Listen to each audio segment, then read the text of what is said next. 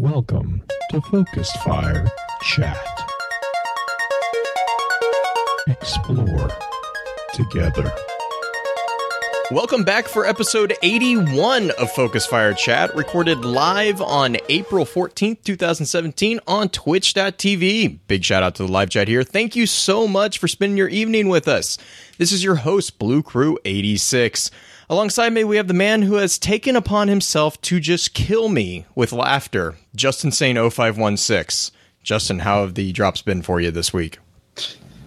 The drops this week have been amazing.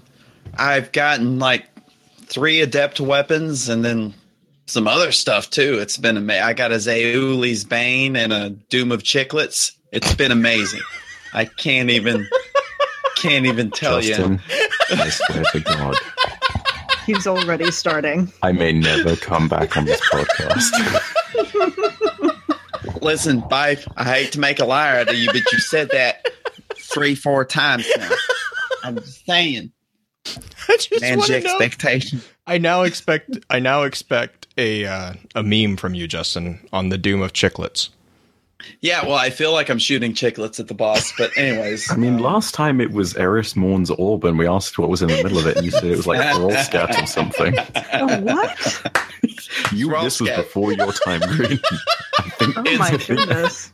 and That we're made not you, talking you, you did jazz, not miss baby. anything. Not Skiddly Wee Bop. No, we're talking Thrall Scat. Oh God. Get it up. Oh, sorry, It's already Blue. off the rails. So sorry. So sorry. Uh, you're living I up to it, not you're me. you're you're living up to your intro. Oh man. Mel had a last minute schedule change this week, so she's working while we're here playing. Uh, be sure to let her know that we miss her over on Twitter at the Wind of the Stars. So be sure to give her a big shout out there. And from the depths of the madness inducing mind maps, we are joined by our favorite Gunter, the one and only green eyed music lover. Green, hope you're doing well. How's the week gone for you? Pretty good. We've lost a lot of items because of the new puppy. Um, squeak, a lot of undergarments have ended up being thrown in the trash because they're chew toys apparently. Or because But- life's singing. Or yeah, okay, blue. Come on, come I on, make, come no, I make no claim. I just mean Green. I'm- for, for starters, Green, you sound like a very classy lady, and it also sounds like you're taken or married. So I'm not going to go down that road. But secondly, also most important point to note: I'm the kind of guy that is classy enough to take a lady to dinner before I do anything like capable of dropping the pants. This is also why I have no dates because I am unable to speak to them. Kappa. Oh, Oh, See, so, but- but- so everybody swipe right for Byf. yeah. I mean, okay, No, I will say never That- Tinder, please. no, no, not Tinder. I will say, as a lady who has listened to your, your videos for quite a long time, that just your voice, though, it was it's surprising that you haven't been able to get a bunch of dates because you have very smooth, sultry tiger voice. Mhm. Wow, you actually used their phrase. Oh, she beat me to it. well, in Had the to. yeah, yeah, I know, I know. Someone was surprised that they forgot all about that hashtag, so we got to fix that. Um, in the guest co-host spotlight tonight, we are joined once again by our favorite sultry tiger and dear friend from across the pond. My name is Byf. Byf. It has Thank truly you so been much for having me on, dude. yeah, it has truly been Oh, too long. wow. Yeah, and I apologize first and foremost for that because that's totally my fault. I am a stupid, stupid jerk on that front. I think I think you've had a couple things that you've been working on, right? I mean, I mean, it's not like you. I, what do we got? We got partnership on Twitch. Congrats. You got all the other And, lore video uh, stuff that you're YouTube doing. Lore videos, the eternal meme that is Book of Sorrows Part Three, which apparently will never be released because Bungie will always drop Destiny Two stuff before I'm about to make a big swing at progress. hmm So yeah, that's a thing. Shh. if they know you're onto them, they will keep doing it. Maybe that's what I want them to do. no, that's Mm, fair didn't enough. think fair about enough. that. Always threaten part three. Always threaten part three. Oh man, You know, someone, uh, you know, you know that it's bad and that it's really got behind schedule when someone said, "Not sure what's going to release first: Book of Sorrows Part Three or Half Life 3. I mean, that's God. it's low. you can thank Cannibal Half-Life 43 for 3 that meme. That was Half Life Three confirmed. oh Oh man. All right. Well, let's run through the intro real quick and then we're going to jump in. There's a bit of a difference this week, uh, which the intro we'll talk about and then yeah, let's let's get into it. The topic of today's chat is going to be an updated look and a conclusion of sorts of one of the most interesting stories within Destiny. The rise and fall of the figure who is known as Dredgen Yor. This week, we will have the Grimoire reading uploaded as a separate file. Due to the number of cards that we felt were needed for a full picture to develop, it would have pushed this episode over the normal length if we had read them along with the streamed conversation. This way, we can offer the best of both options a concise conversation here, and, for those who would like it, a full in depth reading of the relevant Grimoire cards that we discussed. I stole the summary from Green this week, so forgive me if I don't do it the normal justice. Hope. The feeling of optimism that is based on an expectation of positive outcomes that serves as the grounds for believing something good might happen, that someone or something might help or save you in your time of need. It is truly a light in the darkness something that guides us and strengthens our resolve to push beyond what normally would defeat us and drag us down into an eternal abyss. Some seek to cultivate this flower, to nurture and encourage it to grow, realizing the value of this spiritual currency. Others desire to consume it, to rob it of its beauty and leave the jagged skeleton of its thorny vines bare, to render it hollow of meaning. These figures devour the light in order to create darkness within which they seek, maybe, something akin to shelter from the world around them. They may, in fact, be seeking nothing more than the final and eternal embrace of the abyss which they create in their desperate attempt to escape their own personal hell. In a world of desperate hope, then, what worse figure could we see than the cultivator, the gardener of this last beautiful garden of hope? become the wrathful devourer, the honorable man transformed into the hideous beast. This is the story of such a man. A man who rose to the heights of his civilization by protecting and nurturing the hopes and dreams of the budding city which stood bravely against the onslaught of the darkness. A man who fell to his pride and doubts, fell to the despair of what the nighttime sky held and what was to come for those he so valiantly defended. This was the man who was exalted as Rezyl Azzir, and who would, under the name of Dredgen Yor, become the cause of the nightmares of the people he had once guided and protected. This is the story of Yor.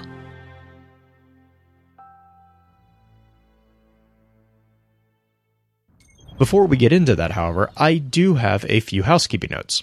In our last chat, we looked at the Voidwalkers. If you missed that and have any interest in hearing our thoughts, please be sure to check out www.focusfirechat.com for archives of all previous chats, as well as links to the other aspects of Focus Fire Chat out in the internets. If you don't mind, please give us some feedback on iTunes to let us know how we're doing and to help us continue to grow. As many of you already know, Focus Fire Chat is a cross community gathering where the intent is to offer a week long, in depth view of a particular subject from within the lore of Destiny and other games. This chat begins every Tuesday morning and runs until the following Tuesday, with topics decided by the group via a poll that begins every Friday and ends on the Tuesday morning of the new chat. Every Friday at around 10 p.m. Central, we get together to stream a recap of the previous week's chat for those who are unable to participate. Please be sure to give us some support to the other podcasts in the Guardian Radio Network, found at theguardiansofdestiny.com. These include Guardian Radio, the official podcast for the Guardians of Destiny, Guardian One, Ghost and Echoes, which also has the Destiny audio grimoire, and the network's newest edition, a non Destiny focused podcast, Paragon Radio. Our next chat will be a look at the updated lore that we have regarding the Awoken and the Fallen, two groups who have continued to grow more closely involved with one another as the story of Destiny has progressed. With that, let's go ahead and dive into the information and thoughts that the community had on the story of Yor. Yes. Where to begin with the story like, I of don't- your? I, I feel don't- like it's going to be a fight. I always feel like this one's going to be a fight. I'm on the defensive. I just like the the fact that I took away your thank you, Randy. No, no. As always, thanks be to Randy for the. um You did kind of take that away for for this week, but but it'll be back. Well, Um, Justin, if it is here this week, you just have to, just have to go to the other podcast that's going to be going out because Randy is all over the place I can imagine in that podcast. I can imagine. yes. I took So- I took some inspiration from the new Cayde card. Oh, yeah, it's like an ugly contest and everyone was winning. Um Oh, Thorn. So, Mhm. uh, where do we want to start, guys? Oh my gosh, there's so much information. It's so amazing. I was telling Well, I, the I, best place to start, I think, is surely at the beginning. I don't I don't know. I mean, it- I was going to follow well. De- I was going to follow Bungie's example and start at the end. Ooh. I, I know Bungie's example is start in the middle and That's then go true. out in eight different directions and then all come back and then try to decide where the beginning was and go there, but then realize that was the end and then go back to the beginning of that and then start from there. You know, That's- aside from the bit about the beginning and the end, he's not totally He's not wrong. he's not really wrong. Mm-mm. Yeah, it's, it's kind of what's disturbing a little bit here. oh my gosh. But the real question is, did they meander this way or did they plan it all along? Oh my god. Well, they had 2 years. 2 two, I If- was doing I was doing the calculations there. 2 years, Yeah. 6 months and 20 days the story has been Yeah. dripped I out will to say us. if F completely premeditated this story is a master stroke of storytelling. Mhm. So I will, I will Well, give him that. do we know if this story actually had multiple writers that would come in and go out? Whether I Uh, mean, we know that some of the writers left after the I know- original Destiny. I know Jon Goff was the predominant writer for the Dwindler's Ridge aspect, and then I, I'm assuming, I'm assuming he stayed with it because I know he also did the Rezyl cards. But I mean, I don't know. I don't know, like, because there, there's other aspects, you know, not just the grimoire. There's actual, you know, the the armor and the ornaments that we've gotten. Uh, there's even a couple random weapons that I have kind of theories are connected back into it. Um, and then the artifact, the radioactive cabbage Yes. that Justin Okay, Justin I just wasn't going to describe it as radioactive cabbage, but It fits. It does Hey. kind of fit. It's like a It radioactive kind of does. cabbage, which I suppose is appropriate, but yeah. Well, So So should we do a quick rundown of the story of it? Yeah, I was Just gonna like say, you wanna just basic do- outline? do summaries of the cards. It's really weird for us not having actual cards, but I mean, like we like I said in the intro, oh, we've got cards. we've got cards. gonna- Okay, yeah, There's cards, but there's too many. yeah. There's it- too many of them. There's It's 13, an hour long of material. 13 cards roughly if you just stick with the very bare bones. Okay. Uh, So how about we do this? Do, do we want to go with Dredgen as we knew him in the beginning, and then com- continue on into the to the previously the recently learned material? As uh, we- I think I think for the sake of clarity, it's best to um, start at the beginning. Yeah, I would Okay. agree. So, like Justin, where I have it on the show notes, I kind of broke the cards out in in what I would say is the order, and we kind of spoke about this in chat a little bit, um, and the order in which we have them recorded on the other the other episode. I guess you, I don't know, it's, it's supplement. It's the audio grimoire supplement. Um, the way we have it recorded there is kind of the same thought process as the way that we have it listed in the show notes and then also talked about it in chat. The only one that I see kind of flipping, depending on how you read it, is the Ghost Fragment Thorn 2 and Thorn 3. Those are really the only ones that I could see maybe flipping um, back and forth, um, just depending on when you think he kicked his ghost to the curb. But yeah, I mean, really, the general inter. So we have it. We have four segments. We have the general, kind of what I would call the general introduction to the story. Uh, then the rise and fall of Azzir, and then the rise of Yor, and then kind of what I've kind of called the legacy of Yor, which is kind of the the epilogue, I guess, the continuation of the story. Now that Yor has been quote taken care of, um, there's still there's still some players left in the in the game for this this whole story arc, which is actually where a lot of my excitement comes from. But yeah, I, I think let's start. Let's start with the three cards, um, with the general introduction. You know, I think that would probably be the best, especially especially the Shadows of Yor card. I think, ironically, even though that's kind of the ending piece, it actually does a really good job of kind of summarizing things. Mm, yeah, Um, does indeed. and I actually kind of called that out, Justin. I'm going to steal it just for two seconds from you. The reason I say that is in the Grimoire card, um, they actually make a point of talking about the research that they did. And what's interesting is if when you break that out, that's actually, it points to every single Grimoire card that we have within the game about Yor. Um, and Green, I know you and I kind of talked about this a little bit as well, but like if you hang on, let me pull it up. If you it look, outlines it Yeah. definitely outlines where he went maybe not necessarily when but in what Mhm. order because they followed him from the beginning to the end and then from the end back to the beginning right, and so like they research. mention they mention Traveler's Shadow, which is before these walls card, uh, and then Beneath the Moon, which is Legends and Mystery, and the Triumphant Fall. Uh, the Forgotten Settlement in the West, I kind of I kind of flip flop on this one, but I think that's with uh, War Without End. And then that's also North Channel and Velar are two areas that are mentioned in War Without End. Uh, the Breaklands and Durga is Thorn 2, is the Bandits card. And then Dwindler's Ridge is Last Word 4, which is, you know, the, the famous the famous scene between Shin and Yor. But I mean, yeah, the Shadows of Yor card really does a. It's actually almost almost like a an almost breaking fourth wall, kind of showing you these this research that they've done as well in game. Um, but the other the other kind of cool thing about that is that it shows you a perception of Yor or Rezyl or whoever you want to call him. It shows you a perception of this figure who has, you know, throughout the entire game and the entire kind of our exposure, you know, like I said, it's been about two years and two and a half years that we've been watching this story develop. Throughout that entire time, Yor has been presented as this this negative force, this this you know evil force, hundred percent evil, no question about it.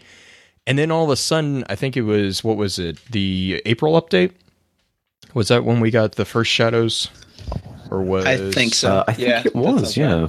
Or at So- least it was the Rezyl Azzir before these walls. Maybe not April. I, I can't remember when the first Rezyl Azzir card was added. it Uh, might the have been with first, the SRL, first, re- actually. yeah, no, the first Rezyl Azzir card was Taken King. Really? Wow, that far back. Um, I'm trying to remember when the well. Anyways, when we when we first heard about the shadows, the it was an interesting like splintering point because all of a sudden you had you had a a group of groupies really um, that are that are elevating this character that are not not negatively viewing what he did, but actually are almost almost deifying what he did. Um, and they kind of you know point this out in the shadows of Yor. And then they, they go as far to say that the fact that he wasn't this this black black and white monster actually makes his they that actually gives them encouragement to elevate him. And it actually encourages them to continue their own path to copy him. Uh, and they they do kind of there's a lot of narcissism involved in this story.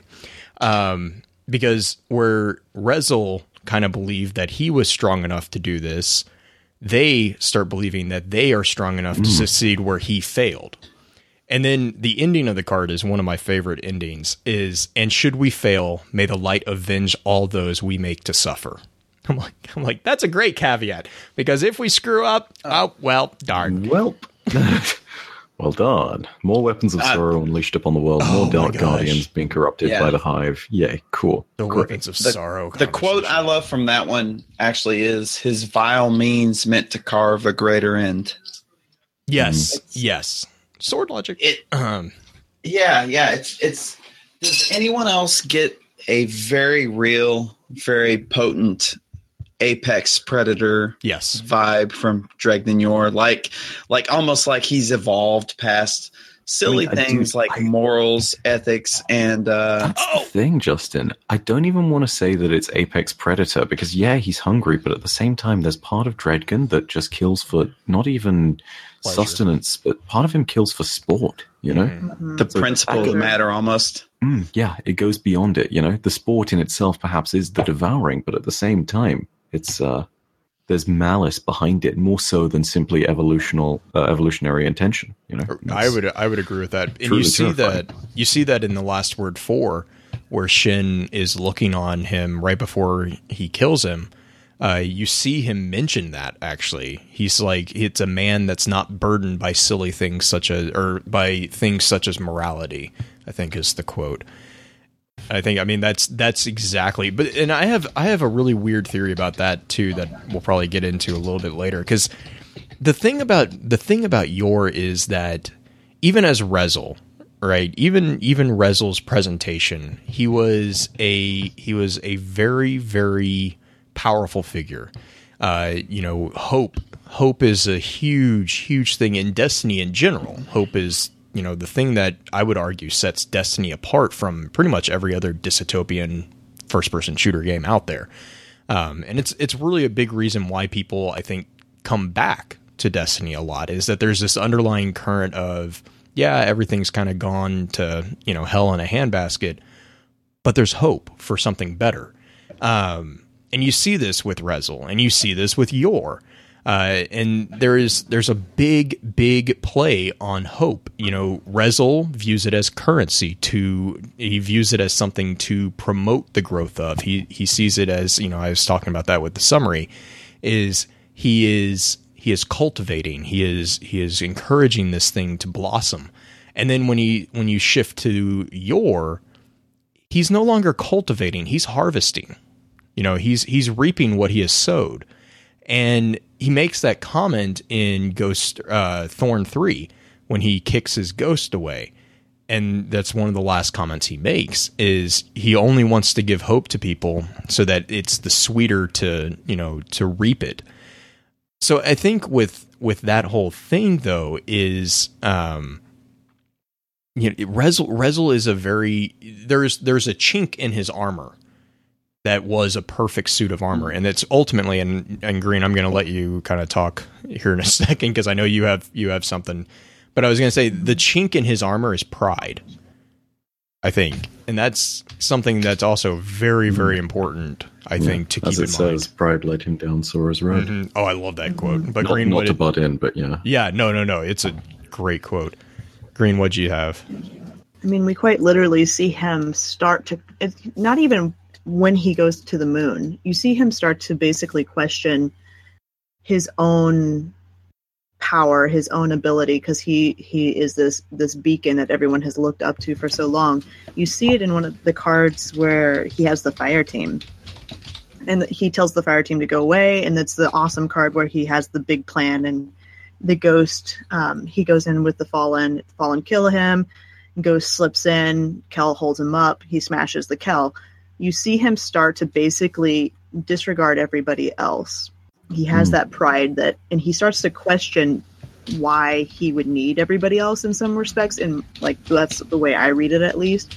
So we start to see him go down that dark road really early on. Hmm.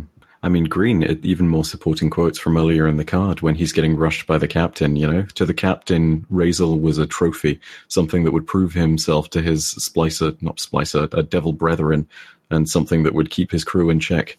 To Rezyl, the captain was already an afterthought, right? hmm You know, he doesn't even care. He knows what his power is, and it's it's hubris by this point. hmm justin what do you have No, I just I, I kind of want to reiterate the Okay, so hope is one thing. Being a bastion of hope is an almost unbearable burden. If you're talking about being one of the last symbols of hope for a people, um, it makes me think of the quote from Lord of the Rings: "I give hope to man, I, I leave none for myself." mm-hmm. I think it's Aragorn, but it's it's literally that's a lonely, a lonely, burdened existence. Is being Rezyl, being being uh, you know, the hope of the city, captain, or not the even the city. Exactly. It's it's a rough, rough existence, and it's not that big a stretch to believe that that existence could wear on a person, and doubt could creep in and slowly kind of pull him in a dark direction. Yeah, it's it's lonely at the top. No, no, Justin, no. Yeah. I- Yeah, no, I, I haven't the- I haven't experienced Justin. that dynamic, but I'm pretty sure Byf could Justin, tell us about I that. I find that highly surprising, Justin. I just wanna- What the loneliness or that being at the top? being at the top, but the loneliness makes some sense. It's it's lonely in the middle. I can tell you that much.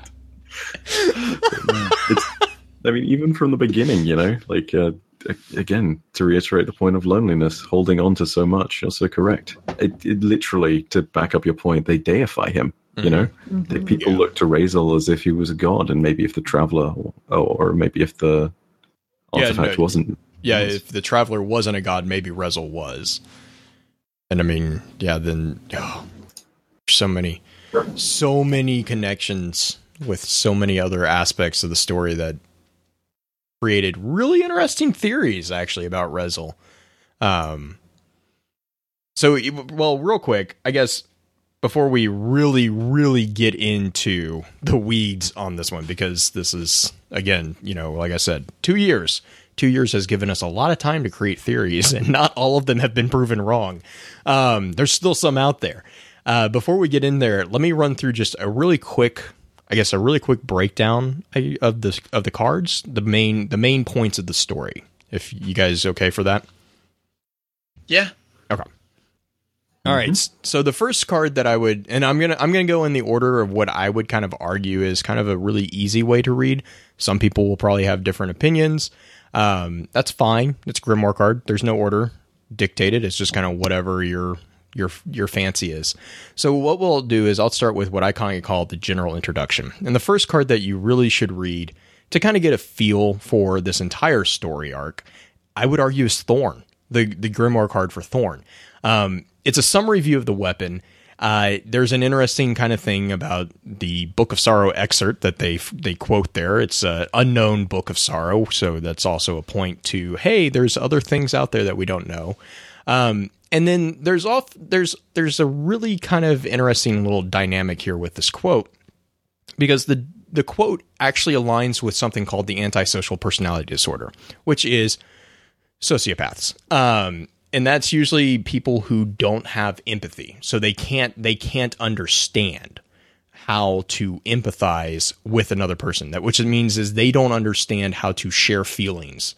Um, to a, to a sociopath, it's literally you see things as pieces of furniture is the easiest way to explain something. So so death and killing to a sociopath isn't something to be upset about because they don't have meaning. They don't have individual intrinsic value to them. Uh, the and this is important to keep in mind as we talk about this story because you start seeing this with Yor. You start seeing him kind kind of starting to make the argument that the end the end justifies the means. Um, you also see this with the shadows of Yor and that's kind of the next card that I would say we would should we should move to with a general introduction. We kind of already talked about this. The Shadows of Yor. They they kind of p- talk about how this this individual sect of guardians kind of did research on Yor, and they kind of found out this this dark secret, and it gives a good it gives a good summary view from another perspective, which is a which is a really cool thing that uh, Bungie did. Then the next card that I would argue is actually the Ghost Fragment Thorn. Now, the reason why I would say this is a part of the introduction is that it's a really I, I, I don't really if you read it, it's a summary view of the entire story.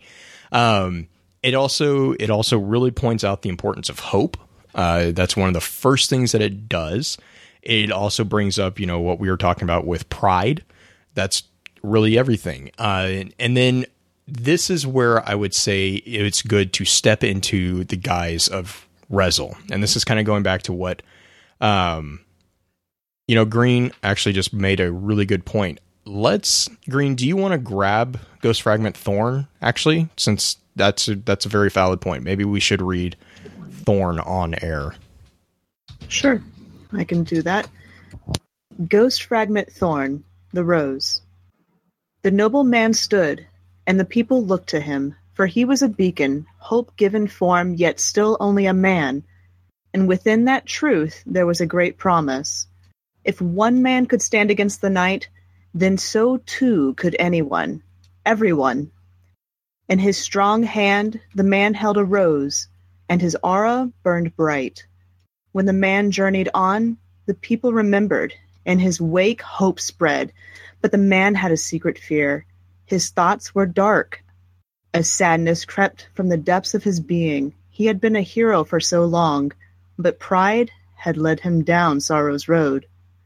Slowly the shadows whisper became a voice, a dark call, offering glories enough to make even the brightest light wander. He knew he was fading, yet he still yearned. On his last day, he sat and watched the sun fall, his final thoughts pure of mind, if not body, held to a fleeting hope. Though they would suffer for the man he would become, the people would remember him as he had been. And so the noble man hid himself beneath a darkness no flesh should touch, and gave up his mortal self to claim a new birthright. Whether this was choice or destiny is a truth known only to fate. In that cool evening air, as dusk was devoured by night, the noble man ceased to exist. In his place another stood. Same meat, same bone, but so very different. The first and only of his family, the sole forebearer and last descendant of the name Yor. In his first moments as a new being, he looked down at his rose and realized for the first time that it held no petals, only the jagged purpose of angry thorns. Love it. So yes, One of the best Grimoire cards, I oh, think. Oh, gosh, uh, And definitely one of the ones I think that we absolutely had to read. It's Oh yeah. Well, like and you guys said, it is the best summary. Oh my god, it's so great. And the fun the fun fact about that card is that is actually one of the first cards that we got. That was released in vanilla. So we we've had that card ever since the beginning and it's driven people mad, literally. Like I It's our I, roadmap. I have for this put my story. head into the desk so many times because of that card. and because of Justin. Now that he's back. It's not my fault. It's not my fault. not my fault. Great card. Uh, Fun one to read too. Oh yeah, it's Hmm. uh, It's like the betrayal of everything feels so very. It, it perfectly fits even into just the phrasing of jagged thorns. There's Mhm. something wonderful about this card in that sense that everything ties together. You know, same meat, same bone. You know, even a line like that, it speaks to the fact that this is not so something that has been noble, but it's all, Yeah. it's something where it's rough and gritty and something to be feared. You know, it is malice. It's great. It's one thing to be betrayed from another, but another thing completely different to be betrayed by yourself. and I feel like that's what's going on here. Like that's the dynamic in this card Yeah. is there's a very very very slow and drawn out betrayal and it's internal like it's this internal struggle that's in the end actualized and actually physically evident um, in his in his hand cannon and isn't in his outward appearance. In the end, it's actually one of the scariest things is that you could be a different person. mhm. You know, if you It's don't watch corruption, yourself. corruption to the one who's been corrupted. Or is Right, it something exactly. different? Rezyl quite literally says this is truth at a certain point in Thorn 3. Yeah, and Yeah, yeah, when three. he's when he's arguing with his ghost about the the Mm-hmm. evolution of his self. Um, you also see this with one of the quotes that I pulled from Ikora. Uh, one of the I think it's a quest is the front lines, and basically this is you know you reach level ten, good job.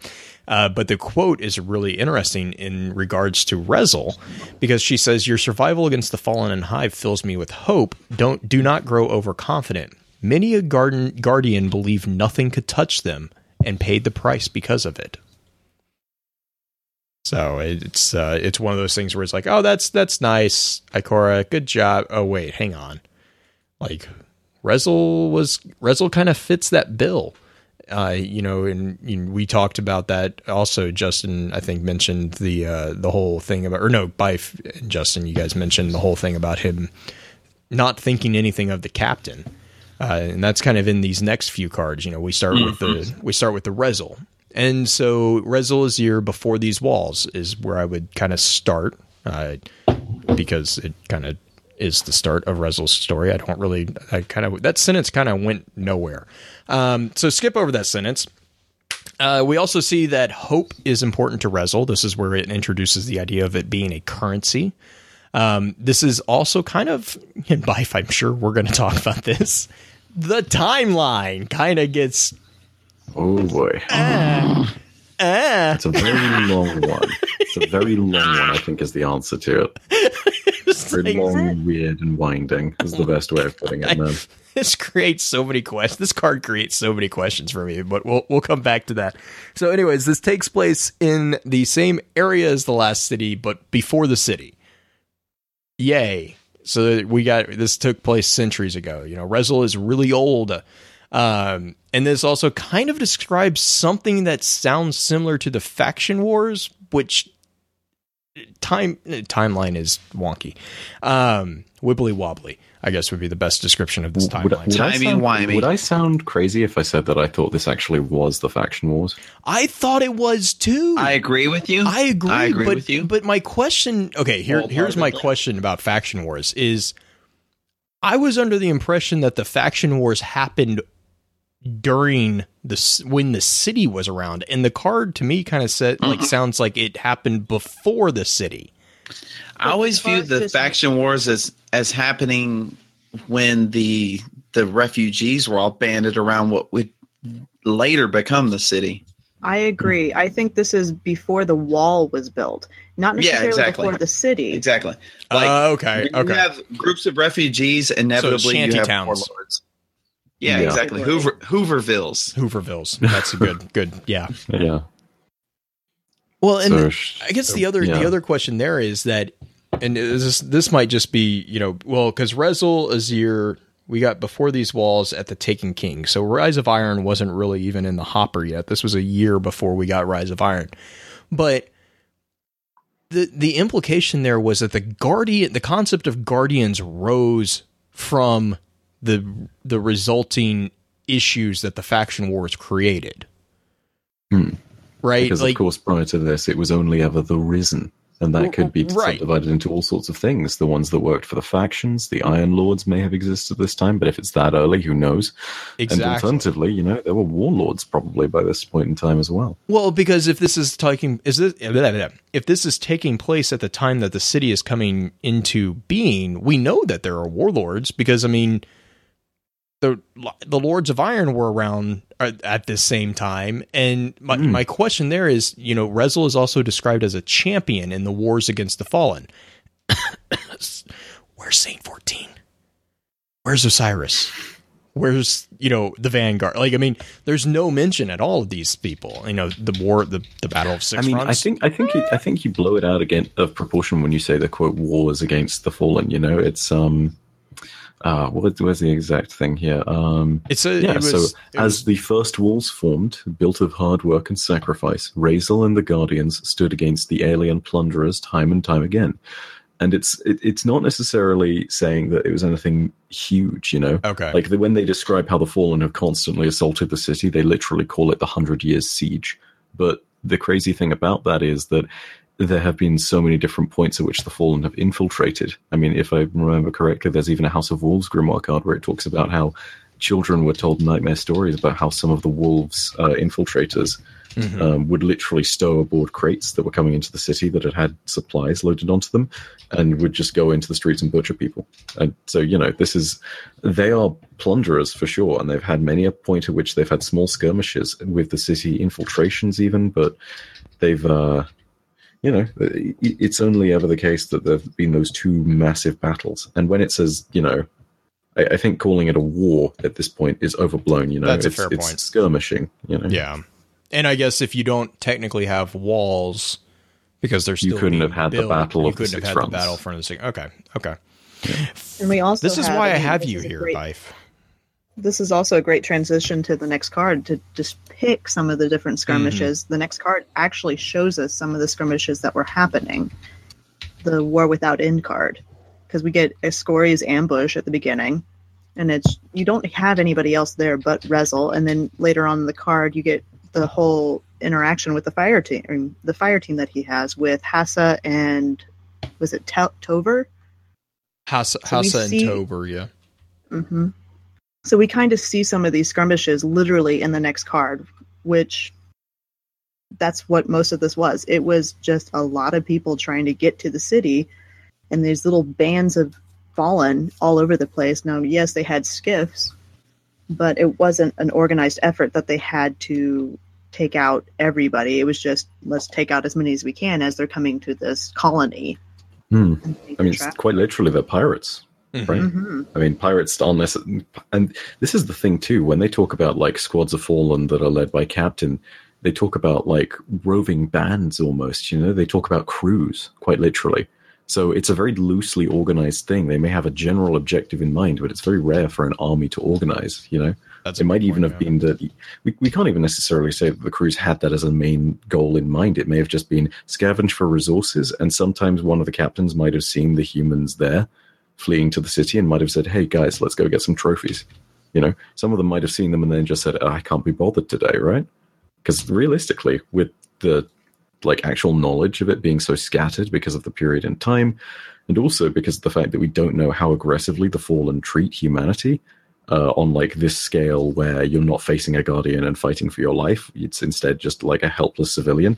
We don't know what they would be like. Some of them may have retained honor and said, "Hey, those guys are unarmed. We don't need to kill them." Some of them might have been totally ruthless. It, it's, you know, it's very very interesting points to make. But yeah, it's a whole load of different things that could have happened along that road. Loose organization of fallen, basically. Yeah, that's what I'm trying to say. And the other thing is, um, with the War Without End card, especially with the Tescan Valley encounter, I'm gonna quote. I'm gonna. I'll link this post, but uh, RG RGTGD, which I think is Ryan in our chat, I always misremember who this is. Uh, actually, put together an amazing post uh, that actually kind of breaks that that entire segment of the card down. Um, and a point that he actually makes that I kind of am, am kind of thinking might actually be is his theory is is that that entire encounter is against House Winter. Now, a lot of times, a lot of people respond with, "Well, House Winter's not on Earth." Well, he makes the point that we in this card he kills their Kell, so it could be the reason why they retreated to Venus and are no longer on Earth. And also, you know, kind of going kind of to touch back with your comment, you know, Byf, about they didn't really have a lot of organization because they didn't really know about the the threat, I guess you would call, of the the budding city and the Guardians. This could have been one of those instances where they start being like, "Oh wait, hang on, hang on, this guy just wait, what?" You know, they start kind of rethinking how they mm-hmm. they treat humanity because I mean, you know, up until now they've kind of kicked us to the curb. You know, they they bombed the Like if they'd found a few refugees out in the wild, sure, like whatever, Right. Butcher them or maybe let them go. If they find not only the city below the Great Machine, or the Traveler as we would know it, but also Guardians. if you find Guardians and then you're like, hey, that guy just teleported. You, know?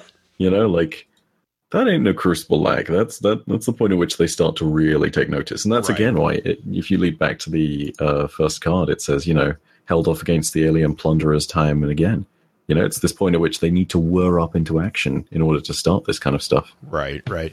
The the other thing I was going to say about Teskin is uh, the there's a really good theory that the Teskin Valley is actually taking place in South America. Um, again, the Reddit post I have, I'll, I'll link it in the show notes. It's a good one. Um, and then that takes us to the North Channel aspect of it, which, if I remember, that's a in like the Great Britain Ireland area. Is that right? I think is that my is my geography completely off there? I mean, the North Channel is between Ireland and the UK, technically, but you've got a lot of different things that could potentially indicate right? Right. So it is that small mass of like technically it's more between Scotland and Northern England and Ireland. okay. Um, if you've ever heard of the uh, if you've ever heard of the Isle of Skye, it's below the Isle of Skye, basically. Okay. Um, but yeah, no, it's potentially there, but at the same time, we don't necessarily know because there's quite a few different places that may potentially have that name. That's Just yeah, that's that's fair. Like it's it's a famous North Channel, but there's um you know that could be a more generic reference Mm-hmm. to things. Once again, it's frustrating because even though places are referred to as like Durga, uh, which is a place in India, Yeah. Um, Durga.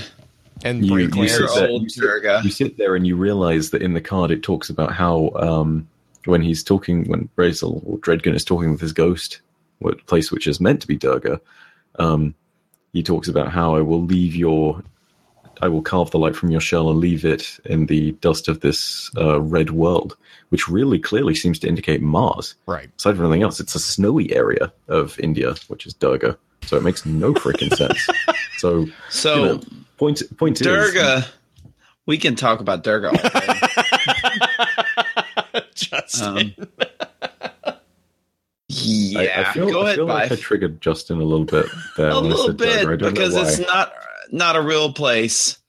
But but if you get into the if you get into the etymology of the word Durga, Hang on, a second, um, hang on a second. yeah, like I I couldn't really find a real place. Durga, With like the the only thing that I could really find was the reference to The Hindi god, Mhm. yeah, yeah, that's that's what I was that's what I was on to. Was the Hindi god uh Durga was she was the good lord firing off the cuff here, the god of war. You know um, where you're wrong, dude? I'm, am I wrong? Because Durga is a place. Um, Where is uh, it? in it's in it's just uh, east of Bang. Sorry, no, it's just west of uh, Bangladesh in the province of West Bengal. It's literally just on the uh, border between Bangladesh and India, There are also north of Calcutta. If you really want to know. There's a lot of temples that are also called Durgas, but they're like Durgas something else after it. Hmm. okay, so your Google is one. better than my Google. Um, My Google is more international. It's cultured. yes, yeah, yeah, yeah. No, no, it's called Google. Apparently, Google. um, Oh my! um, Oh because goodness. all I could ever find is Durga, known as Devi, Shakti by uh, numerous other names, principal or popular form of the Hindu goddess, warrior goddess whose mythology centers around combating evils and demonic forces that threaten peace, prosperity, and dharma of the good. So she is a uh, goddess of war, victory of good over evil. That's all that I found. But also, a Durga is is also kind of an impasse. Um, it's an unattainable um, place. It's it's kind of an impassable geographical um, location. Yeah, yeah, kind of, kind of. So that all kind of fell in line. Byf's Google was able to unearth an actual place called Durga, so that's that's good for all of us. That's why we bring Ever That's again, why we- that's why we bring experts on the show so I they swear- can help I us swear, learn he- and grow. he- Justin Justin is an expert at ruining the names for things. So you're not going to be able to call Google Google anymore. It's now Google. I'm did you- sorry, uh, why? why? but I'm not. Why? I, I I don't even know if I need to clarify the second half of that sentence. Just why? I kind of feel like you do. I kind of feel like maybe, maybe you do. You've got some splaining to do. Oh, okay. I okay. don't know if I can. Okay, okay. We're gonna, we're gonna get too far and we're gonna get too deep. Justin, Justin is the ruiner of all things.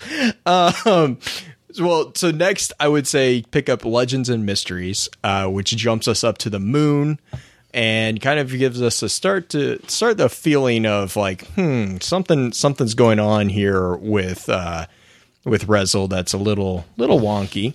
Uh, we also kind of see we get introduced to a, a familiar figure, uh, Xyor or Xyor or Eeyore, however you want to call her name. She's kind of sad. Um, and I I do. And with good. Rezyl makes her very sad. hmm hmm She She was betrothed.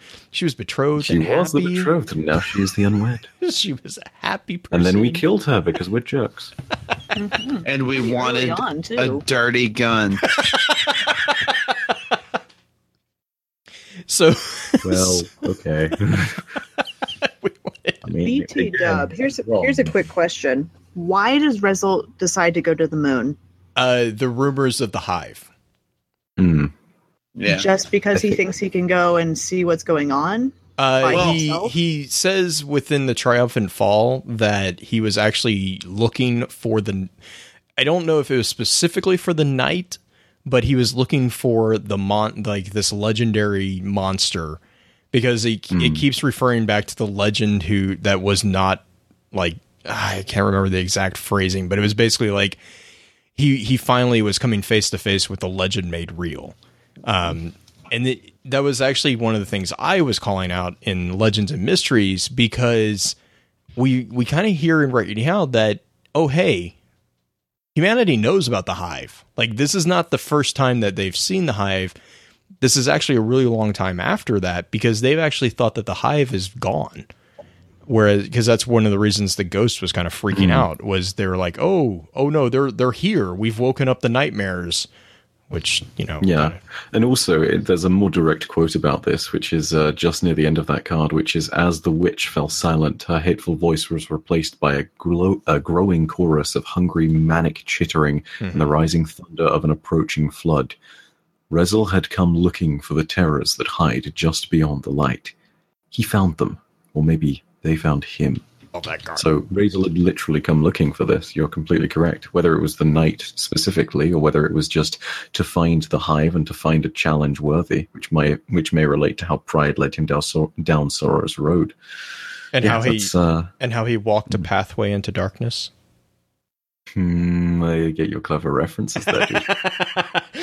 Sorry, there's there's so many, and so like that brings me to actually to the next card, which is the triumphant fall, which is the big battle between Rezyl and uh, Xyor's betrothed, who we never actually get a we never ever actually get a name for, but it's a just giant knight. Uh, now we do kind of get a nod that they don't really understand the knight uh, battle technique because when he's shum- uh, when he pulls up his shield, uh, Rezyl's kind of like, I don't know what you just did, but I'm to charge you because he's a Titan, um, and he wants to headbutt him.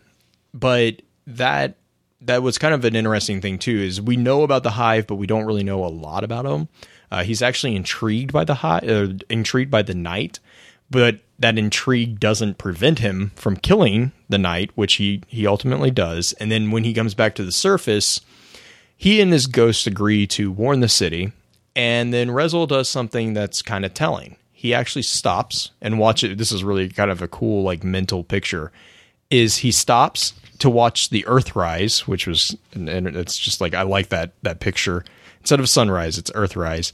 And as he's watching the Earth rise, he grafts the trophy of his victory to the steel frame of his rose which go back to the the ghost fragment thorn big claxons should be going off in your head at this point if they weren't already and that Hmm. and that's kind of the last that we hear of Rezyl. Uh, we don't really, and there's nothing else for Rezyl as far as Grimoire goes. Uh, the, Now, as far as him actually doing the physical grafting, that is a common practice at that time. So it's not like he's doing it out of, oh, I'm going to add something Oh, no, yeah. to my my weapon. This is literally a trophy that they take. I mean, we saw that with the Iron Lords. They took Mhm. trophies all the time. it's So a this it's a just common, We use trophies. I mean, yeah, I was about to say it's a common human thing. all Like- our raid gear, right? oh, yeah, hmm yeah. I mean, And that's then you- the iron, yeah, as you say, even the iron lord weapons that we get nowadays in Rise of Iron, the most direct example is the fur on the ends of the rifles that you get. You know, it doesn't have to be there, but it is there partly because I guess it's wolves that have fallen in battle. It's remembering them. Yeah. that would And be my best guess at least. it's a com it's a common thing with uh, hunter society. Like you know, it, it's Mm, it's yeah. showing it's showing that you are capable of you know taking care of yourself here. That you, Ahamkara's scale. Ha, Mm-hmm. that warlock thought I wouldn't be able to do it by myself, right? well, and you know, you you say the Ahamkara. Well, all of a sudden, whispers start happening because of this, um, and so that's where that that the other kind of interesting thing for me, and a little trivia nod that we kind of talked about in chat was the the possible nod to the source of necrochasm in the triumphant fall. Um, if you when you read the card, pay attention to his auto rifle. It's named Inferno, which is should be you know something most people can connect here. Uh, Inferno is got a couple meanings. One is that it's most commonly used as a large fire that's dangerously out of control, but it's also the name of hell from Dante's Divine Comedy. Now look at Necrochasm, which is you know kind of coming back from the the desiccated corpse of something that looks very similar to a guardian weapon. We've had this conversation before, but you get it when it's the husk of the pit, and then you feed it hive death. So you have to feed it its the lives of its you know allies, uh, which enables cannibalism, which then gives you the Eidolon ally or Eidolon ally, and then with the Crux of Crota, you get the Necrochasm. Um, the necrochasm, the actual breakdown of necro and chasm is death and deep hole. So it actually kind of means a deep hole of death, which in classic interpretation of this is kind of akin to an inferno. I, I mean, it's not a huge jump, but I, I'm actually going to go ahead and disagree ever so slightly with the theory there, just because of the ne- uh, descriptions of both the husk of the pit and the necrochasm on the gun. Now, this is not necessarily something that 100% disproves it, but it's well worth keeping in mind, uh, especially considering some of the practices of the hive. So I'm going to say my uh, point here, and then I'm going to counter it. I mean, it's a little counterintuitive, but good for discussion's sake. So, the husk of the pit, the item description is desecrated and nigh inoperable. This hive artifact still manages to send shivers up your spine when fired. Note the term hive artifact there. It does not state that there is some kind of human relation. And clearly it's been twisted and corrupted, right? Um, there is uh, also, of course, the necrochasm. You know, um, it is said the necrochasm is was born in the twilight after Crota's sword first cracked the moon. That uh, a lost guardian's weapon was altered by the hive in an attempt to fuse their uh, own dark understanding with humanity's mastery of war. The most important part there is the fact that it talks about how it was after Crota's sword, which is way after the um, I mean, this when Rezyl discovers the hive on the moon, it's the first ever discovery of the hive on the moon. At the point where it's the great disaster, which is Crota's sword cracking the moon at Mare Imbrium and all over the place. Um, that, in particular, is the point at which Necrochasm appears to at least have been formed. Now, this is the interesting thing too. If you go to Waning's Kong, uh, you'll note that it's something that has been kept in the hive possession even past Waning's death and is only recovered by us in the court of Oryx of the Taken King. So it does appear that the Hive also take trophies of ours. So whilst it does say the Necrochasm was technically a weapon that was formed during the Battle of Mare Imbrium, it's not to say that the Lost Guardian's weapon couldn't have been held by them for some time beforehand.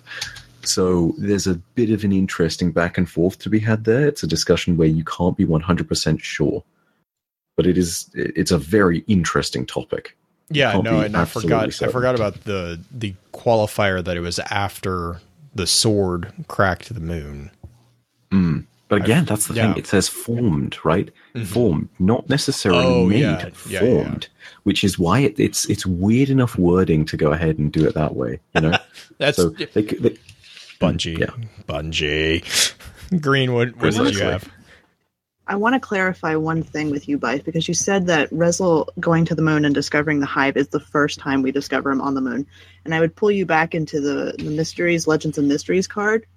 oh, the he col- talks about the skulls the have been giant- discarded with little care time ago, decades, maybe longer. So oh that yeah, makes me No, that's feel totally- like there had totally been guardians there at some point, or just the bodies of the explorers had been there who built the lunar. Is this is this the same one where it's like I shall name them as they are: the Circle of Bones, the Chamber of Night? Is that No, that no, that's Grimoire that's am uh, that's different card. Ocean of Storms Okay. two. ah okay, yeah. That's a No, cool it's, card uh, too. it's an interesting one, partly just because the ghost in this one, um, uh, when they name the stuff to do with the moon here, uh, yeah, the ghost very specifically has a line which indicates ignorance, right? It's um, quote the hive was supposed to be gone. Um, Mhm. They've been silent for they're not silent anymore. Right? It- it's one of those things where it's like it's the first real encounter in contemporary history. Admittedly, Right, though, so- no, it's completely correct what you say. There are earlier encounters then. Yeah, but it's because I the think first rediscovery that we know of in history, according to what we have so far. Hmm, Good catch, though. Very good catch. yeah, because and think uh, also, Oceans no, is- I'm totally, I'm totally wrong then because of course, where does the Rezyl's driven to the uh, moon by rumor and you Right. know myth and stuff that he hopes is nightmares almost? Where does the nightmare come from if not only a slight bit of truth, right? So Hmm. yeah, you're absolutely correct there, Green. Sorry about that. Yay! Now Byf's never coming back. No, dude, it's fine. No, it's not like how we Justin learn. proved him wrong. This is, him wrong. He's still okay. look, He's this still is why I'm glad on. to come on the show because when loremasters congregate, we go ahead and we discover greater truths together. This is what academics is really like. I'm happy to be on the show with loremasters Yay, and Justin. It's okay. Well, and the other thing with Oceans of Storms too, I think wasn't Ocean of Storms. It wasn't that argued. Isn't that technically? Didn't we think that was the Chinese colonist? Uh, I technically thought that was near the collapse because it talks about how Right. the worms are still alive. Yeah, because that's that's the one that you were saying is like the bone, the uh, the circle bones, The and, piles of bones. and the the faced huggers waking up. Because I don't care No, what Mike, it, I don't dude, even care what I you don't say. even- It's a face hugger. That's way It's totally not a facehugger. the eggs. no way. It's nowhere near as adorable as a facehugger. Okay. I don't know if Green would agree Okay. with you on that. I, I So I- we've got All they different want is a nice of cuddly what's hug. adorable. They're just a little bit aggressive with it, and I know that the kiss is not great, but they really like tongue. And if you're into that sort of thing, it's magnificent. Okay. I'll let you take all the face huggers you want, Bryce. I'll just sit over here twiddling my thumbs. No, I- no. it's great for me because it's said like I said at the very beginning. It's like I said at the very beginning. I, I I tend to be the guy where I I try to take people out to dinner first. I never get the first word in. It's not fair, and they don't let me get the first word in. It's fine. They just go straight for the kiss. It's a I'm freaking bug awful, hunt, man. Game over, man. I'm awful. I'm so sorry. I'm going to shut the hell up right now. No worries. No This is this is why I should never be on a podcast at 4 a.m. because I say dumb dumb stuff. This is why we keep having you come back. No, wait, no. This is not why we. No. Keep, 4 Yeah, this is why I keep on coming back so I can discuss things with some lore masters and Justin. and Justin. I'm so sorry. Can't help but feel like that was a dig, man. Game over. Oh boy. Game over. Oh, Uh, so, do we want to move on to some heavy lore? Oh Um, yeah. Let's move Well, on. and that let- just real quick, that gives us introduction to Yor, which is where you get Ghost Fragments Thorn two and Thorn three. Uh, Thorn two is I know uh, just a really fun read. It's commonly what I call the killing of the bandits. um, there's there's some there's some little nuggets inside of it that are that is that's interesting. Um, it's mostly your spaghetti western and grimoire card. yeah it it really is like it is it is the what was it what, Yep. did, what did he call the I'm bandit sure. you're just a damn cliche Yeah. I hate him. Picture perfect bandit. Right? hmm i don't what it i don't i don't have Actually, I'm nightmares gonna I I'm gonna I'm gonna read that f- dude, I wanna I wanna read that full quote because that's actually such Do a it. fantastic set of lines, right? Actually no, Justin, how about we do this in Canada? You be the bandit and I'll be Dredgen Yes. How about that? Yes. Never has Mhm. there been a better freaking idea than this. Where? Wait, do we do the full card? Or do we just do the just I think we do small the full card. Oh my I think god, are we do doing this? card. Yeah, You can do it. that. Okay. Yeah. So After I am Justin. uh, I'm user one, correct? Yeah, you are you one, I'm you two. Okay, cool. Can I see what you got there? Your cannon. Can I see it? Do I know you? Not that I can say. And do you want to hold my peace? Just that I never No. seen one like it. No, you haven't. It looks dangerous. Seems maybe. That's the point. Suppose so. Can I see it? Sorry, you're pausing there. I'm so sorry. Not Get likely. together. Yeah. Not likely. Where where'd you find it? You hearing me? Hey, I asked you a question. Didn't find it. Made it. Uh, hey, hell of a touch you got then. You a Smith? I look like a smith. Looks can be deceiving. Got that right. There a problem? Doesn't need to be. Glad we got that cleared up. Now, about that piece. Been to Luna. Excuse me?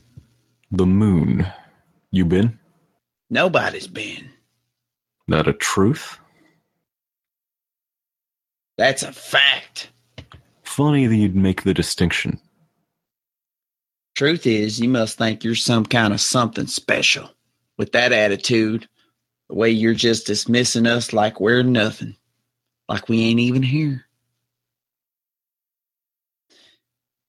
You ain't near as rock solid as you figure. Fact is, special's only special till it's not. The bones say otherwise. Speak straight. You say nobody. Bones say otherwise. What bones? All of them. What are you getting at? Too many to count. You trying to get a rile at us? Was only making conversation. You really would. We got a smart one here, boys. Experienced more than smart. But experience has its advantages. Experience tell you to lip off to strangers just trying to make talk? Keep insisting, and maybe we will. Talk? Have words. Ain't that what we're doing? My conversations tend to be a bit louder. That a threat? A truth. Who the hell you think you are? According to your facts, nobody. Yet here I sit. Don't matter much how pretty your cannon is. You keep it up, we'll see just how loud you like to get. You done talking now? Guess he knows his place, boys. Ever have a nightmare? You playing games? Or you just thick? I know you have. This world. Can't help but. I don't have nightmares. I give 'em. You are a goddamn cliche. The picture perfect bandit. Hearing your voice, the things you're saying, the shade of the hard man you pretend to be. Ain't no shade.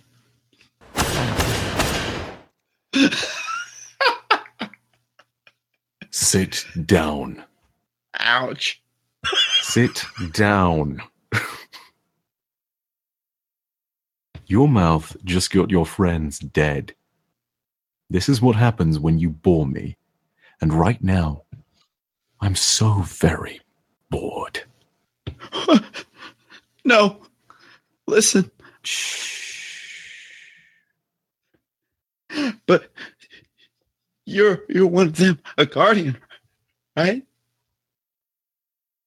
You're supposed to be one of the good ones. Supposed to be. Maybe I am. Maybe this is what good looks like. Any more? Who can tell? Ah. You wanted to see my prize. No, no. I- Look at it. Whimpering won't stop what comes next. Look. Look. Look at it. Open your eyes.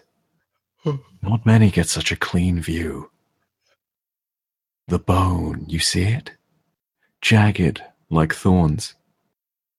I used to think of it as a rose, focusing on its bloom. But the bloom is just a byproduct of its anger. You have nightmares? Ever seen a nightmare?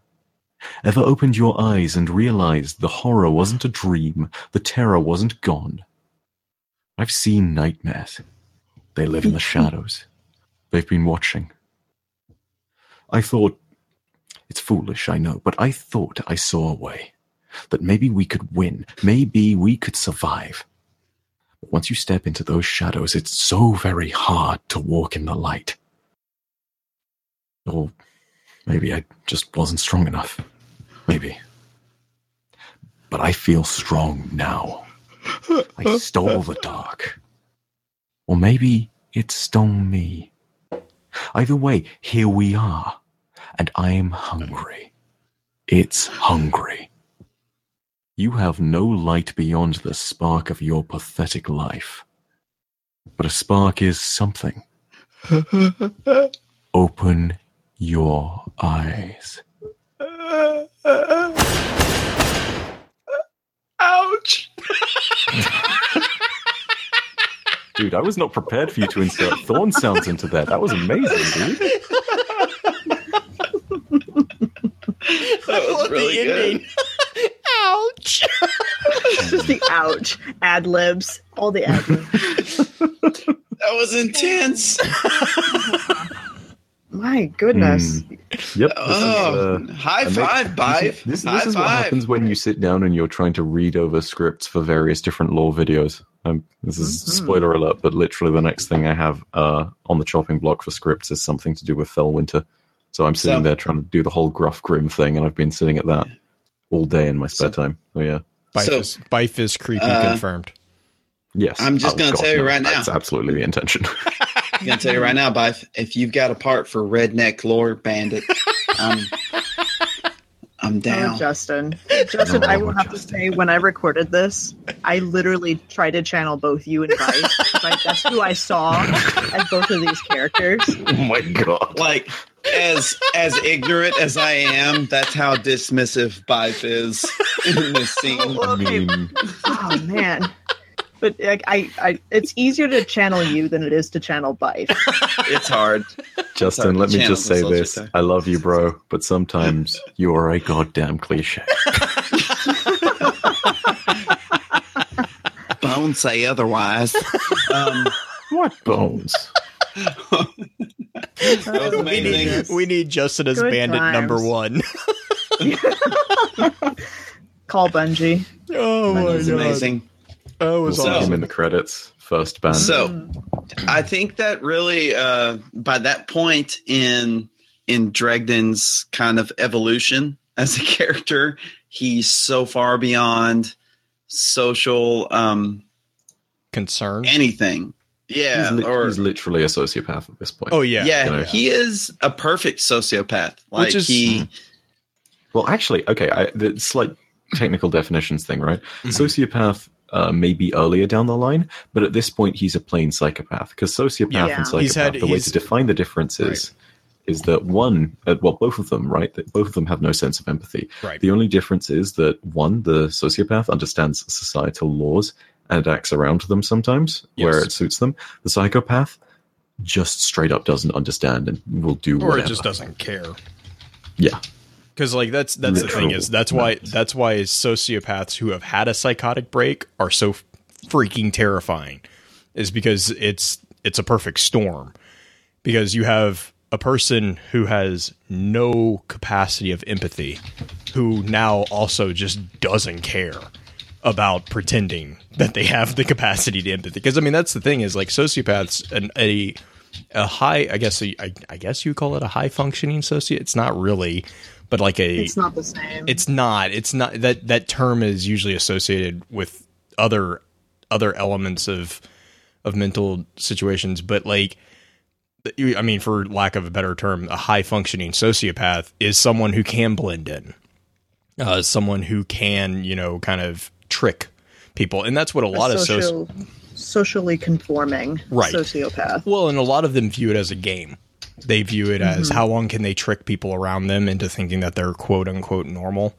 Um, there's there's a lot of really interesting articles about exactly what a sociopath is actually capable of in in actual like in actuality. What are they uh, emotionally capable of? Because by definition, a sociopath is unable to um, is unable to attach to anything. Like literally, they cannot attach to anything. They don't have that capacity. Um, and oh, don't get me started on how bad Dexter is. I can't stand that show because he's not a sociopath. he's he's not a sociopath. but So, Not perfect would- one. well, but that's but I that's the thing is like there is you're either like as as far as sociopathy goes, the anti personality disorder, you're either completely or you're not. Like there there is no there's no gray because it's it's uh it's a component of your inability to connect with the outside world other than yourself. Um, there's no way to to have gradients of that, like because if you if you can connect to the outside world, then you are not. If you can't, then there is no. Does that make sense? Like there, it's it's it's one of the few ones that's it's usually like a hundred percent. And the question isn't are you or are you not? It's how are you functioning within the the general population?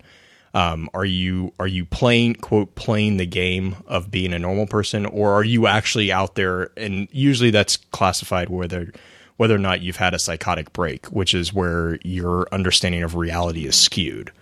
Um, and that's where you know going back to what you guys are talking about with your that's kind of also where my argument for which order to read Thorn 3 or Thorn 2 kind of comes in because there's a part of me who thinks that Thorn 3 might have happened before Thorn 2 just because the way that he acts in Thorn 2 and the, the way that even in the single grimoire card of Thorn 3 which is the dismissal of his ghost you know he kind of he starts off as kind of like I mean he's still your he's still kind of that that darkness but by the end of the card, he is like making a point to be as monstrous as he could.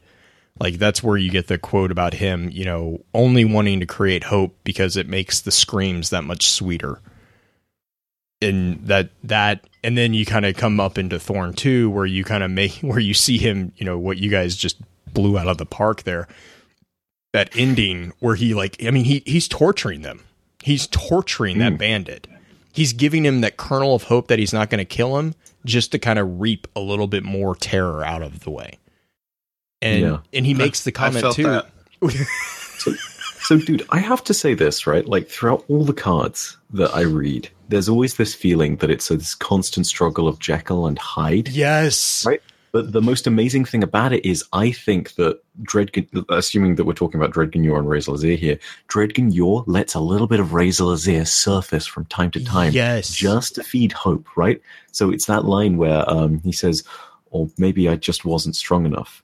hmm but I and then you know and it's you know maybe and then by the time it gets back a second later Yor has re, you know uh, relinquished um any uh, control no sorry yeah Mhm. but Oh rephrase. he has taken back any power and then he says but I feel strong now you know it's like Oh it- guys, it's this is this is like personality life. It's so funny because This that's is- like that's a conversation I had with Green about Mhm. about this. It was just like it's a it's a psychological. I mean, Jekyll and Hyde is an amazing psychological conversation in and of itself, but yours dis- display of that that kind of concept is yes, I, I can't agree more.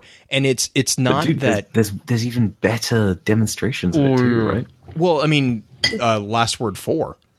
I mean, Last Word I'm f- four Thorn three um you know uh just near the end uh, Thorn Looks like- four. Talk about sociopath, like somebody who's a sociopath. What if he's playing the game at this point? What if he's going completely? I mean, we talk psychopath also, but he is. He could. I mean, we had the Jekyll and Hyde where he's in control and not in control in some respects, and the other side of him, Mm. the dark side of him, is in control. What if it's always you're just trying to wear Rezyl's skin every once in a while, right? Mm-hmm. possible? Uh, Yeah, I get the feeling he's always in control. Oh But I've yeah, always- no. I kind of attribute the feeling of Rezyl actually having Yor within him before he ever got Oh. Thorn. Well, and that goes back to the Jekyll Hyde conversation because you could say the same thing about um, about Hyde. You know, is they they those those two coexisted. It was just the the the external catalyst that created the giant schism. I mean, with it with you know going again going to the psychological aspect with like dissociative identity disorder, um, you have that a lot. And the cool thing about that connection is like usually the catalyst there is a, a source of severe trauma um, because it's basically you know the entire catalyst is your brain is trying to protect itself like your mental component is trying to to keep that pure thing together and so what it does is it forms a separate identity and splits the personality into a a character within your brain that actually holds all those memories to lock it away from the active memory. And then what happens is it, it's you know this is where you kind of start delving into like the unconscious and the subconscious and stuff like that. But that's eventually that that aspect it really wants to be paid attention to, and there you know there that's when you get into the theories of like you know the you know Jungian psychology and Freudian psychology of like the unconscious starting to act up is because you're avoiding the you're avoiding the trauma, but the trauma mean, dude, happened. it's literally there's um it's kind of a dynamic of how it's worked. There's two different studies into this that work in tandem and it's all about the different functionalities of a mind right? So some people what they'll do is exactly this right? Like they'll try and bury it but ultimately it bubbles back up to the top. And what other people do is it's called folding the trauma where instead of letting it bubble up um, they try and process it and try and put reason to it and therefore internalize it and make some sense or peace with it even if that is that piece is a lie you know Yeah. so it, it goes down to two very different kinds of human being at that point just really interesting and Yeah. like the crazy thing about that too is you can talk about um folding trauma as a massive societal kind of oh thing yeah, I remember. and relate it back to the city, right? So, in particular, uh, it's a bit of a grim topic, but this gets mentioned a lot when it comes to 9 11 and how America as a country processed that, you know? Mhm, mhm. And it's a very interesting discussion to have because you can relate some of that to the collapse in the city. And then you can take the opposite approach, which you're talking about with Yor, and say that he's kind of seen the reality of things and that, you know, the terrible things have bubbled up to the top and they demand to be addressed. You know? Yeah, because I, re- I remember I remember Very having. I remember chatting with you about the folding a little a while back about that because you're you're right. The it's it's it's possible on a soci a sociological level, you know, within a large culture, especially if everyone agrees. You get you get that, you know, with the ignoring of, um, you know, the the famous ignoring of the women being, you know, raped in public, with uh, which is a huge inspiration for the movie Boondock Saints um, you know that that entire situation was a society who decided that they existed in a perfect world and they weren't they literally would ignore things. Like and that that was modern society. I mean you have milgram's studies you have um, uh, zimbardo's prison studies. You know there's there's tons of examples of societies as a whole just deciding to be like yeah we're gonna we're just gonna do this thing even though it's pretty pretty bad. Um, Yeah. It's we should never fear the the deeds of evil men, but rather the The- indifference of good men. Yep. Yeah. Yep. That whole chestnut. but I mean, and and to I love of how you inserted something really profound there, and then you just had to. Dude, it took, it took you less than two seconds. it was stunning. It was like it was like at a wedding when someone releases a dove and they throw it into the air, only to realize the dove is dead and it flops straight back down to the ground.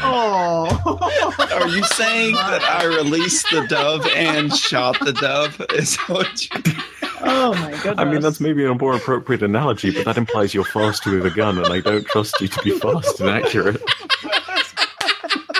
You got that hip fire so down. sorry, just- Oh goodness! No, no. Shots fired. Oh Shots my god! fired. Dude, The Battle God, of Britain got- has resumed.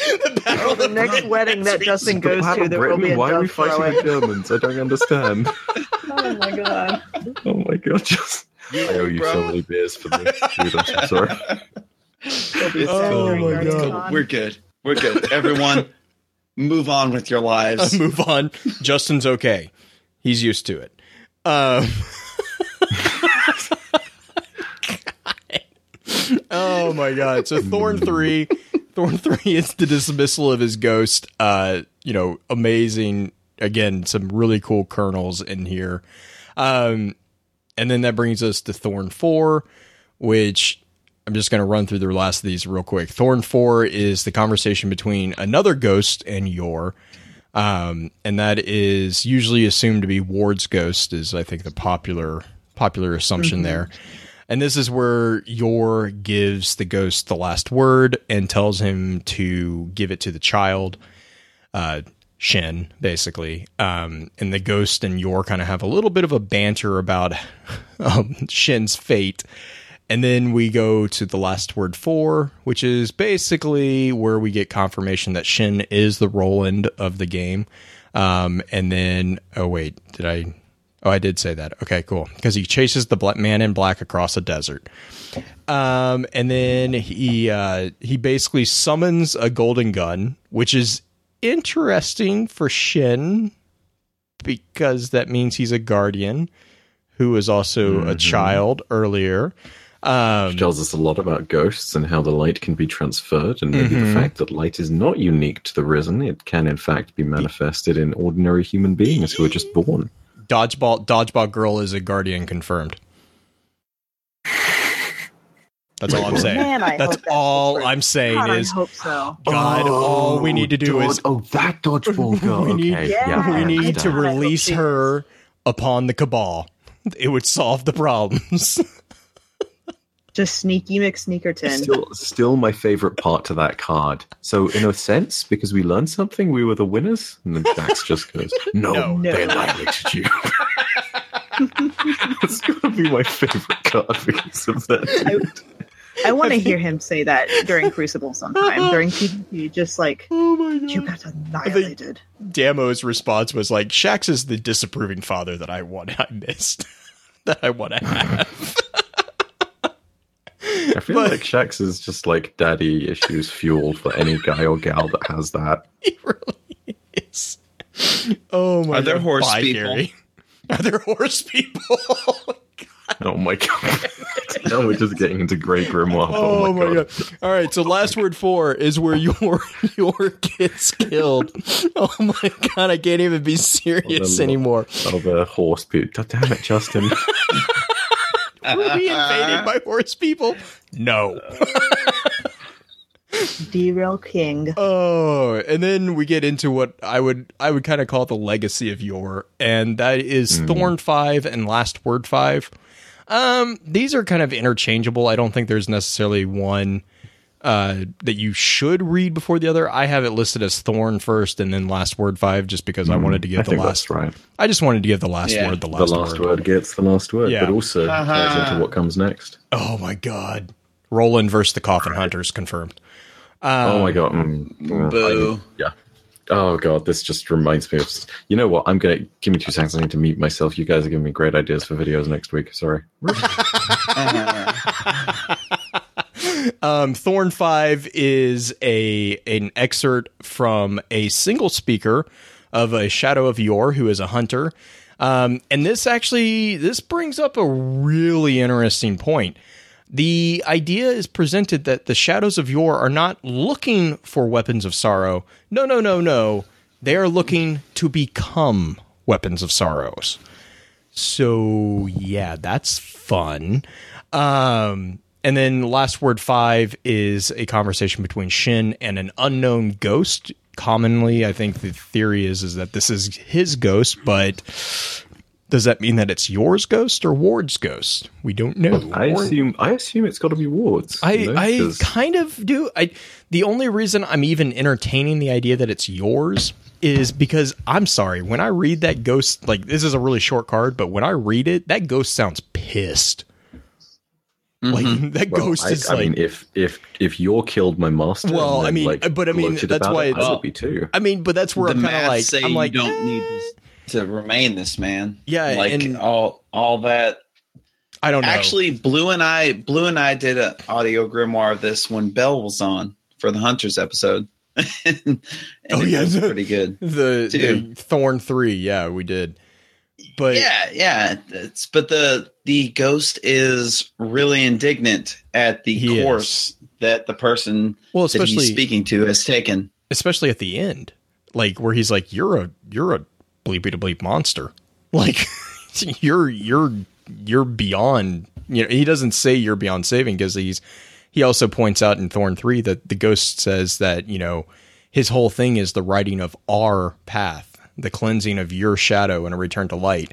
And he, I mean, he goes on to say that, he, or he says initially that he was the one that rekindled your light, and it falls first to him to aid in its survival. Um, and so it's like you know, the Guardian's light. I made a point there. The Guardian's light is a separate and unique thing that's separate from the Travelers and Ghosts, which is interesting there. Um, the other the other thing from Thorn three that I keep coming back to, and Justin, I know you're gonna immediately know where I'm going with this, is the smoke, ash, and bone. Okay, is that pancake? Did did we are we are we standing over pancake? Because I'm gonna be really upset if we got pancake's death here and no one gave a nod to it. Wait, who the frick is Pancake? He's talking Oh. about Uh, it's Pahanine because Blue can't say for a minute, for a minute, for a minute, I sat there and I was like, "Pancakes? What kind of pancakes are these? The kind of pancakes that What the hell makes? is a They They're sound like burned. They're pancakes. burned pancakes, is what it is. Smoke, ash, and bone flavor pancakes. That sounds like Can I? Can I meal. just wait? Whoa, whoa! I think I hit a nerve, guys. You, you can say a lot about me. I can be a buffoon. I can be a little bit standoffish. I can be a little bit churlish at times. Um, Good work. but I make some good pancakes, and I will not. I will okay, not Justin, stand. Justin, Justin. I will not about- how- countenance this Okay, slander. dude. Guardian Con, all right. How about this? I buy you a couple of beers, we trade it in, and you make me pancakes one morning. How about I'll that? make you pancakes, bro. dude. That Oh, sounds like such be a sick interesting. plan. That's down. that. Justin, I know there's a lot making, of people that gonna want to make that a sexual thing, but no, it's not. I'm just gonna Justin make my Justin makes pancakes uh, for hungover people. That's that's the thing. That's oh, dude, literally it's perfect. I'll get the beers first. You get the pancakes. I'll get the and, beers like several first. hours later.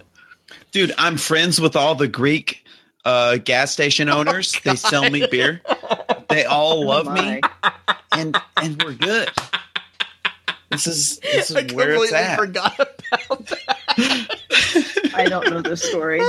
you. know, The we're not guy gonna, knew me by not, name. We're not. we're Let's not do it talking about that on. show. We're not talking Post that. show. No. post show. Post show. Oh my gosh. All right, so that was that's what I would argue is the reading order. Um, and again, we're gonna we're gonna upload the card or the audio reading of those cards, which are thirteen of them. Oh man, so yeah. Where do we want to? Where do we? Um, did we? What do we? So If I might, I want to go ahead and take this to where it could potentially go in Destiny 2, do it. right? Yay. Do it. So there's a really significant thing. This is what I think I'm going to go ahead and make a video on next week if I can. Um, long story short, uh, it keeps on talking in the blurb of Destiny 2 about how uh, our quest is to unite the scattered heroes of Earth. I have a feeling that if they're really going deep on this, not only are we going to find characters like Saint 14, etc., etc., but I think we're also going to go ahead and see a quest series where we have to recover Shin Malphur, and in that we're going to have to face up against the shadows of Yor. Oh my god, I'd be so happy. And you know what I want? I actually really want a moral choice here that we can make in the campaign. Oh, Right? I want I want three moral choices. I want one in the middle where you can make them both work together. I want one where you side with Dread uh, with the Shadows of Yor, and I want one where you side with uh, Shin Malphur. Can I also choose to be a walking cliche? Justin, you couldn't choose if you tried.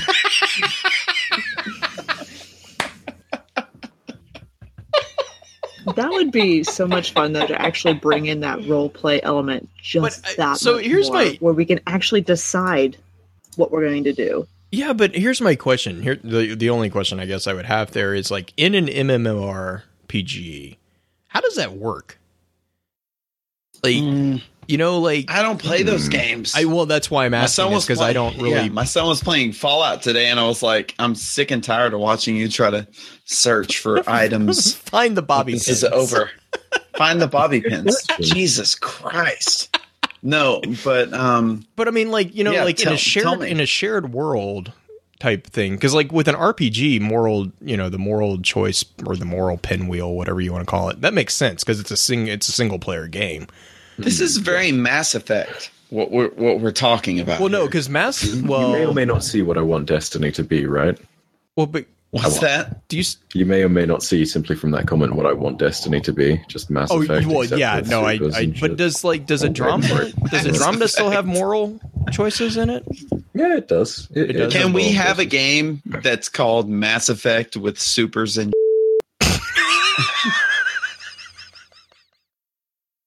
I just want the I want the game. I want the game. That game. does give me a really interesting idea.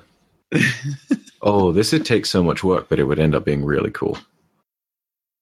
Okay, right. No, sorry. I'm gonna, I'm gonna, I'm gonna, I'm gonna think about this later. Okay. So I'm taking a note of this. I'm taking a note of before, this. before we roll, before we roll, I've got actually a Dredgen Yor type. Oh, we're not. We're not nearly done, dude. Yeah, yeah, I know we're not. I know. Oh, we're not done, you're just but- you're just telling me ahead of time. Yeah, yeah, no. I'm just saying I've got kind of a theory that I want to float out there. We'll see if it still holds water. All right. Well, We real- good? Yeah. No, no, no. Do you want to do it now? I can do it now. Why don't you just do it now? Since we're talking about it Yeah. right now.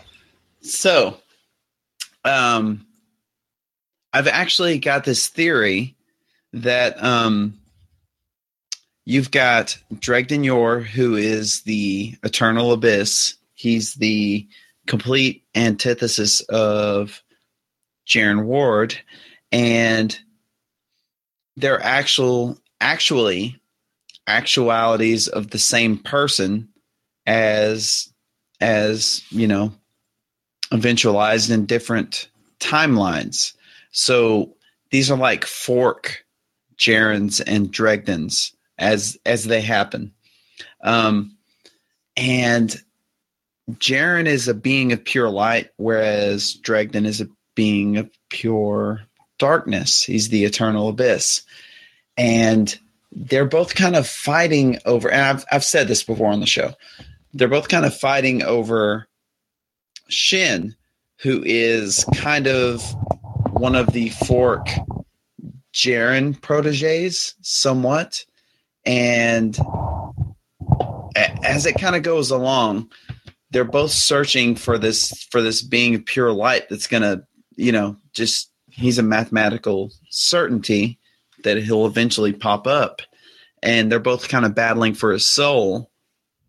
And I kind of view Dredgen getting shot to death by Shin, not as a victory for Shin, but actually as a victory for Dredgen, because he actually, in that last gasp of him getting murdered by Shin, actually he wins. Does that make any sense? This is a very jumbled thing in my head. I'm still working it out. What?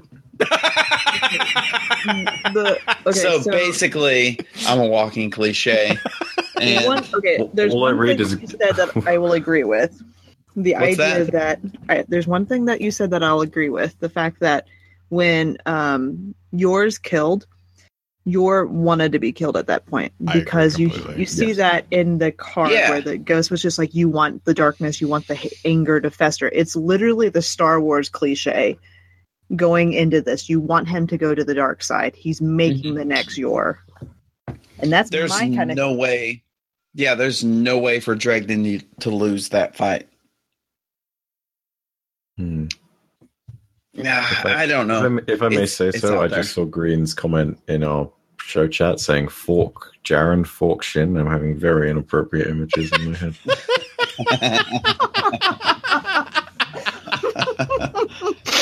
oh, I'm sorry, I'm awful. Oh, That's my This is okay. a your podcast at six in the morning. Oh my god, I love it. what is wrong with me? it's eleven fifty nine, and I just, I just, I just threw by for my fastball at eleven fifty nine. It's okay. Oh, It's good. It's a good idea though. Like that. I do. I, re- I remember. I remember us talking about that. Um, because it's the it's the conversation of the quint uh the uh the the balance within Shin. Uh, you know which Yeah. which wolf is he going to feed? The one of light or the one of dark? Well, it, it would just, it would make a lot of sense as far as like uh Dredgen's redacted name. If if if that person had actually been exterminated, and that's why he was redacted. Um, it's I think he was redacted though because they didn't want anybody following his path. Yeah, it's probably that. Womp womp. It's probably that. But I like time travel. If I can work time travel into something, This is I'm gonna so do it.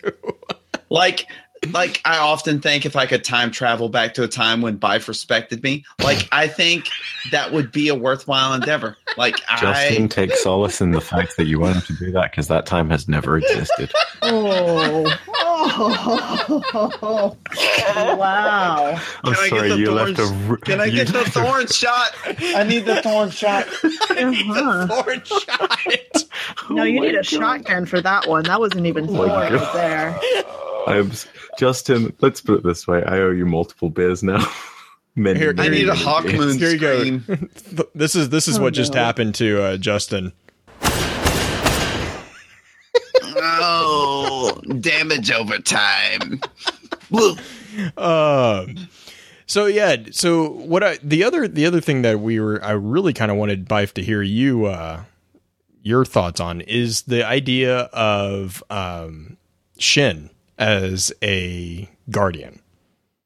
Oh yes. So um expand on that particularly though. Uh just the fact that his ghost well, Jaren's ghost rather, um, comes along and basically uh empowers him by the looks of things, Mhm. right? Yeah, and so, we're are you on the board are you on board with the idea that Shin was a living person and then got imbued? Mm, yes. So take a look back to Thorn 2, right? And we get a perfect example where it, uh, with um, Justin's character and my Right, character in right, that right. one. You know, with the bandit and with your. Your light is nothing more than a mere spark, but a spark is something. It implies that normal human beings have light, which Yes. means, of course, that there's a it's quantifiable. You know, maybe not easily because what do you measure light in as a metric, but you know, you can sit there and say some human beings and some exo and awoken have a greater capacity for the light than others. Uh, I mean, take a look at the point where the awoken are quite literally made of both light and dark, and Petra, in various points, can literally be seen levitating her knife. You know, it's very interesting. Uh, by that same token, it could simply be the fact that part of the reason why Jaren stuck around was because he saw potential in Shin. He singles him out constantly, and Shin mocks on this in the Last Word 3 card. With that in mind, you sit down and then um, it only makes some sense that the ghost, after scanning him at the end of the Last Word 3 card, is able to start to cultivate that light. So uh, that that's kind of my theory on all of this stuff. Um, sitting down and realizing potentially that ghosts are conduits for the traveler's light, and whilst they have an assigned guardian, if they choose to do so, they can move on and find another one. Right? Yeah, Like that, I, that, I- that, that's that's just my thoughts on it. But it's a very it, you know the relationship, as it even says in the grimoire, is not well explained. Right. And I know like the argument the so like I I agree completely with your idea or the the idea that all living things have light. Uh ties into another really convoluted theory of my own about the I guess the metaphysics of guardianship. Um but it's like I guess the the question has always been for me is like in the grimoire, even in the grimoire, right? We have the explanation that the guardians the guardians were raised from the ancient dead. Is that's kind of like a constant that's always been there. But then if you look at uh, guardian abilities card, which I think is what you're talking about too, is it actually doesn't say anything about it being dead. It actually makes a point of saying, no, these are just individuals who have capability of channeling the traveler's light. And so I mean, that's where I can kind of see the the the the foot in the door there for the like, oh yeah, dodgeball girl is going to become a guardian. Uh, Shin became a guardian, and that doesn't necessarily mean that you have to be among the dead to become a guardian. But it's it's it is a very important distinction too that all of a sudden now we have a a living guardian that remembers his past, which kind of is interesting So- too. So yeah, that's that's it's also a very interesting one because in a certain sense, there's not much separation between Shin and normal guardians anyway, right? Like a guardian is not going to remember their parents, but even Shin only remembers them briefly. You know, and as yeah, shadows oh yeah. And speaking taken of by that, speaking of that, he also makes a point. There's a point there too. He he remembers his parents and a small spark of light. Really? Mm-hmm. Yeah, Oh my gosh! that? Let me reread that card. That's last word one, right? uh, Yeah. yes, Sword one. Yeah. Okay, hang on a second. I'm going to find that. because I remember talking to uh, Taylor Taylor B about this, and Taylor B has a theory that Shin is actually a child guardian, like a kid guardian. Um, so which is which, So- which also creates this like immensely entertaining picture in my head of like an eight year old taking on Dredge and Yor. So, Shin to me is is a being who's born with a propensity for channel channeling the light that is undeniable. Now, the time that he's born isn't really conducive to him being in the first wave of Guardians, but that doesn't mean he's going to be precluded from this. Eventually, he's going to end up wielding the light no matter what you do. He's like the chosen one. He has a lot of midi chlorians. Yeah, no, but those are those are I love it. So- Yeah, no. He's supposed to bring balance to the city, not leave it in darkness. you are the chosen one, I love you, Gary. I love you, Gary. Gary Gill. But more importantly, my stuff. My stuff was. Damn it! Justin, Worst Justin case- take worst solace case in the scenario. fact that there will be a ton of loot. Worst There will case be. scenario, you die. But hey, that might not happen. Might not- Love yeah. the, love the encouraging speech. Um, well, uh, Byf, while you read that real quick, I did want to make a point on the release of the cards. I mentioned this at the start of the the episode. Um, we have this story. Oh man, this story has been with us since the very beginning of Destiny, which was back in what Justin, what was it? September 9th.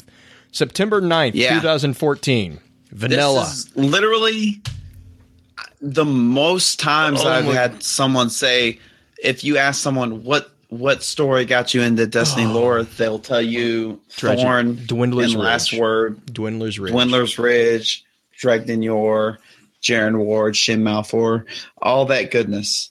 Yeah, they'll, so they'll tell you all that. so to to start to end this story has taken what was what was the days that i get 932 days Wow. two years six months and 20 days this story has been been going Yeah. around the destiny community and I think Homer took more days on the Iliad. yeah yeah um, just just a few i thought you were going in a completely different homer there so i was waiting to hear where you went No, with it. yeah, I say Homer. You're thinking Simpson. I'm intelligent. This is bull crap. I, do I need to render comment here? I don't think so. I'm Out. Okay. i'm out No, you can skip it. Bye. We'll do it in post.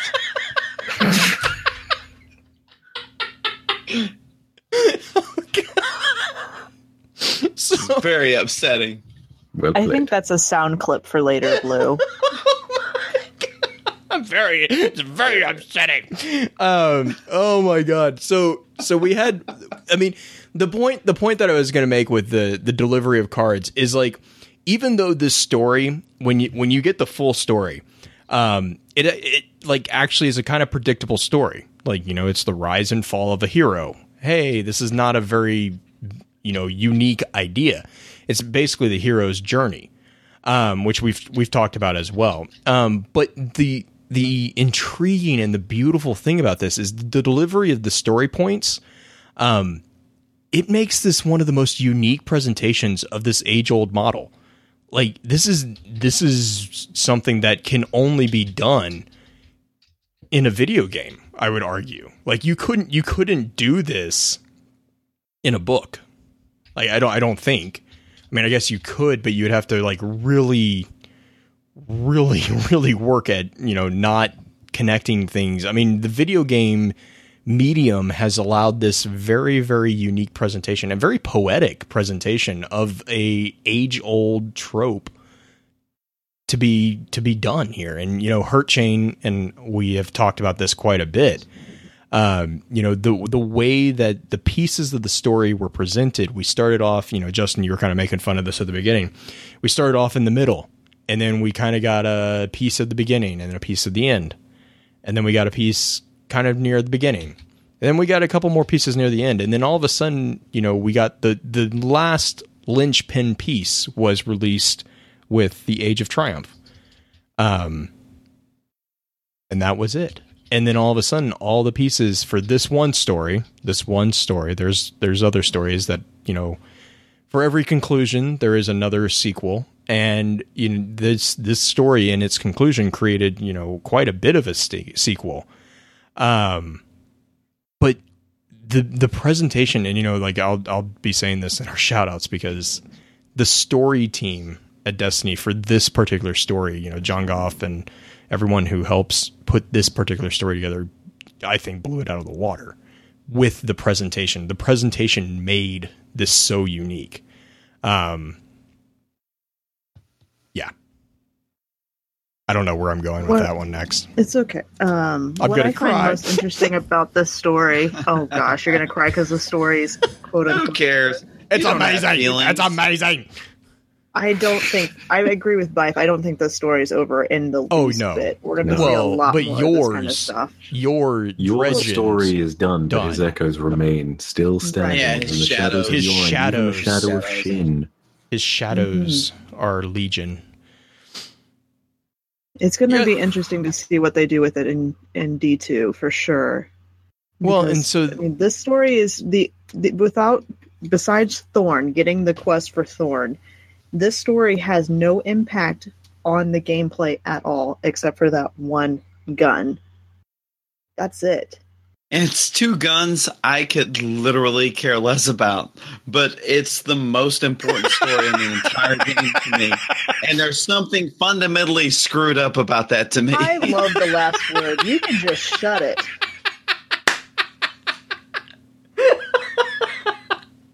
I, I will never my- use Thorn. I, I refuse on principle to use Thorn. Get out of here, killed damn by it. it so here's an much. Out of here, interesting point, right?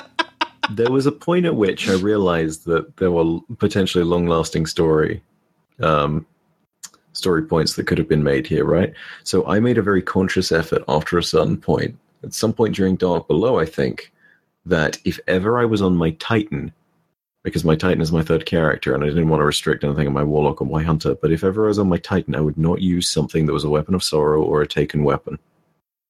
And to this day, I've not done that. Quite literally, when I raid on my So Titan, he's a being of can- pure light.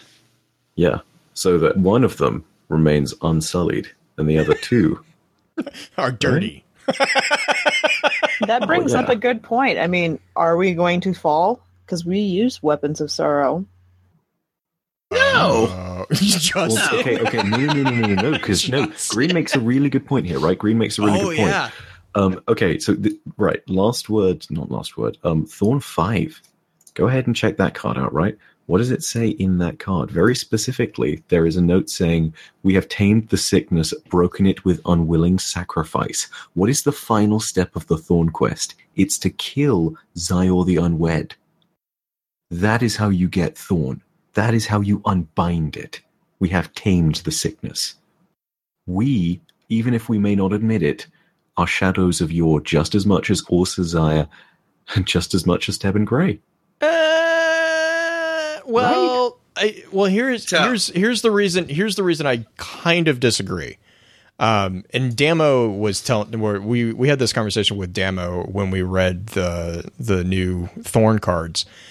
Is he made he made a really good point. The Thorn five card actually calls out the fact that they are the weapons of sorrow, not their guns. So, so it actually says Thorn Five. The others misunderstand. We are the weapons of sorrow, living and free, Yeah. the hated heroes of this broken age. because see that's where he because when they say the uh, all we have to do is listen the secrets are a gift its gift is our evolution and so that's where that's where i would say they kind of take a step beyond what even uh, Azzir or yor did was they they didn't just they didn't just craft a thorn they made themselves a thorn. Do you want to build a thorn man? Oh God. Oh my god, why do you have to ruin it? There's there's like there's a there's a heavy conversation going, and then Justin comes in.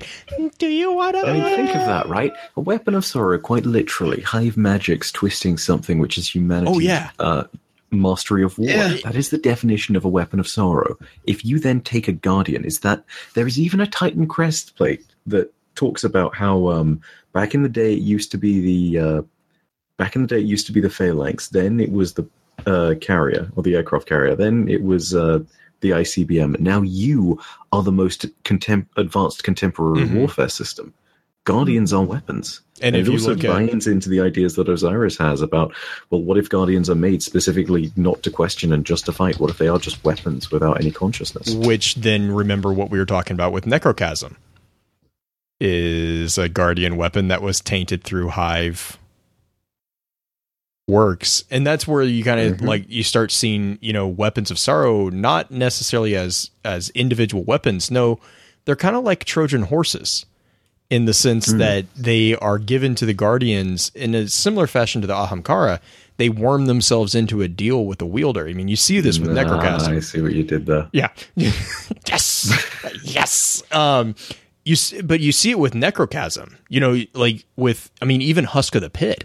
Husk of the Pit is like or yeah, Husk of the Pit is when you start kind of like it starts like whispering and then when it turn when it turns into the I think it's the Eidolon ally is when the ghost is when you, it like it says like the ghost refuses to do anything but you think it wants to be your friend. I'm like the gun is talking to you. Like this is not like and that's not anything specifically unique. We have guns who can basically pilot ships uh, that are not like special. Well, for us they're not special. They're uncommon guns. But they have basic AIs in guns. But this is not an AI. This is this is like a, a supernatural force. Um and then Green, I know you kind of were talking about with the the mortal rings from the Rings of Power from Tolkien. You know, Damo Damo had that. Go on. Okay, so like Damo relates the the idea that the weapons of sorrow or that Thorn in particular is like the the Lord of the Rings rings, the rings of power. I actually take that one step further because some of the rings of power actually imbue with you with massive power. Think of uh what is it, Galadriel and uh some of the others, the elven lords that had it. I think all the Elven rings do. hmm But then you go into the mortal ones, and they don't actually give them power per se. It just connects them to the Dark Lord. So I would say that Mhm. this is more like the mortal rings from the Lord of the Rings rather than all of the rings of power. But that's just hmm. that's Damo and I ta- kind of tag teaming off of each other. Well, Oshnosh Creepatul. that's, I don't even know what that was. Oh my god, Justin, stop! That was the black. What? That was the black speech. That was Elvish. You need to work on that. I mean, I, I, maybe it was. I just didn't recognize it with your interesting dialect. Listen, listen, Byf. One day you're gonna wake up and you're gonna realize I was right, and it's gonna be the darkest day of your life. Ironically, that's the same day you're getting pancakes, so be ready.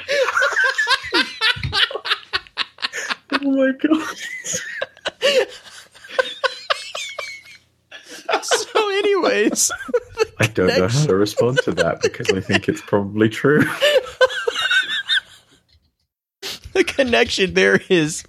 On the plus side, I know it can't get much worse than that. I don't know how I can segue out of this. just go, just go.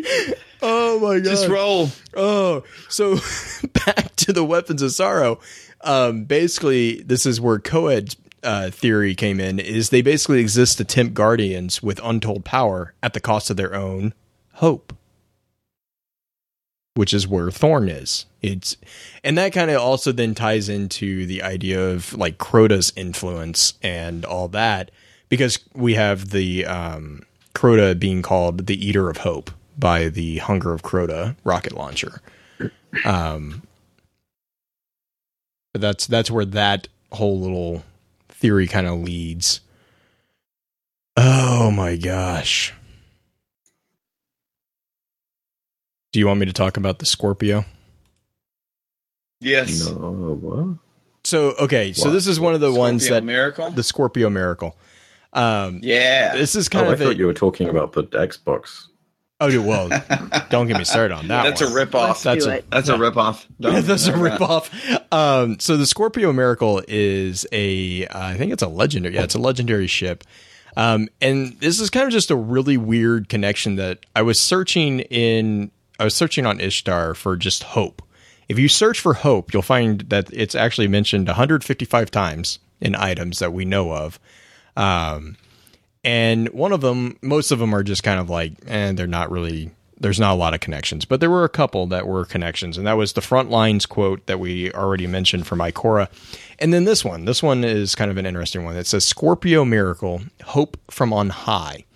Now that that's like okay, not really huge connection there, except you know Rezyl was kind of put on high. He was a hope until you start looking into what the Scorpio symbol is. Um, and this is kind of tying into the astrological significance of the Scorpio signal or sign. Um, there's there's a few thematic connections with Rezyl.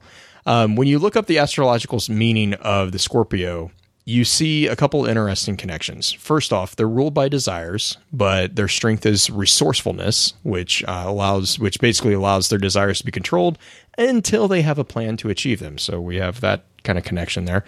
They're often viewed as analytical and med- meditative, uh, which means that they often ponder data to allow themselves to create a realistic plan, uh, which also ties into the fact that they are not. They're described as not being self. They're not prone to self deception um, though they refer and, and though they appear to lack intensity basically what this is is just a secret of an intense nature that reveals itself at the culmination of the plans. So again back to the planning aspect.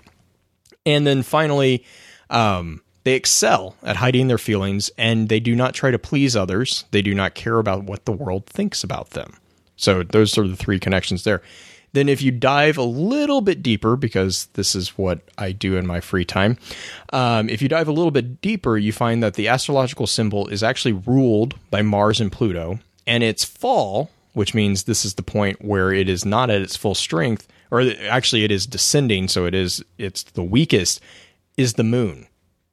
And then the detriment, which is meaning that the sign is not at its full strength, is noted as being Venus or Earth.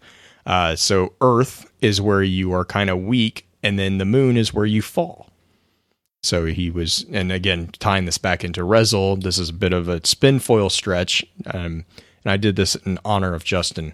But in connecting there, in connecting there, he fell, he started his fall on Earth and he, he plummeted on the moon.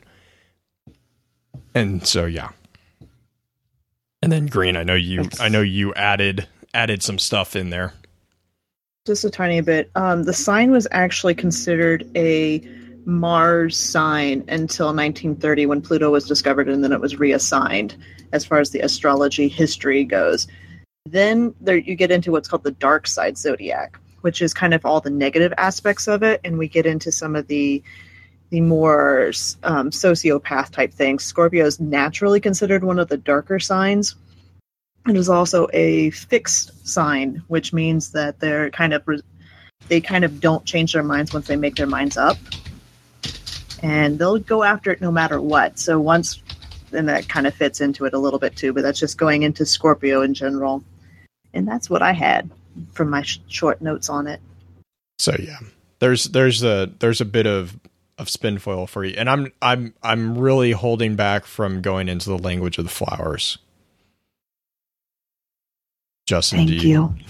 I I might I might have gone insane on this one. Like this this I have I have pages and pages of It's notes such about Whenever someone thing. talks about flowers with regards to Dredgen Yor, I'm always reminded of everybody who used to say that Pujari and Dredgen Yor were the same person, and I just sat there and thought to myself, Oh this is too much for me to get into my head at once. Thank God that that's not true. I know. Just, I, uh, I agree. I do. I do see the. I do see the basis of that theory, but I. I.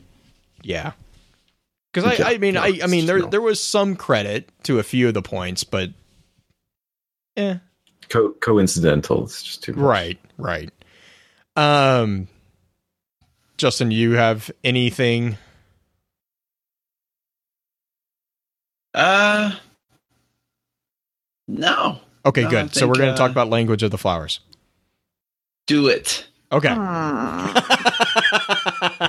All right. So obviously, we're talking about uh, Dredgen Yor, duh, and his weapon, Thorn. Now, the interesting thing there is the transformation from oh, another named hand cannon, Rose.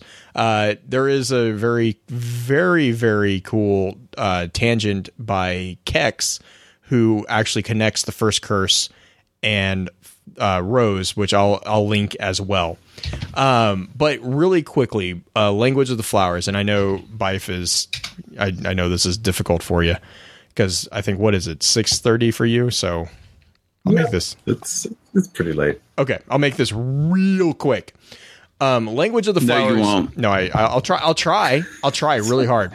Uh, language of the flowers is a cryptological form of communication that was used via flowers and their arrangements.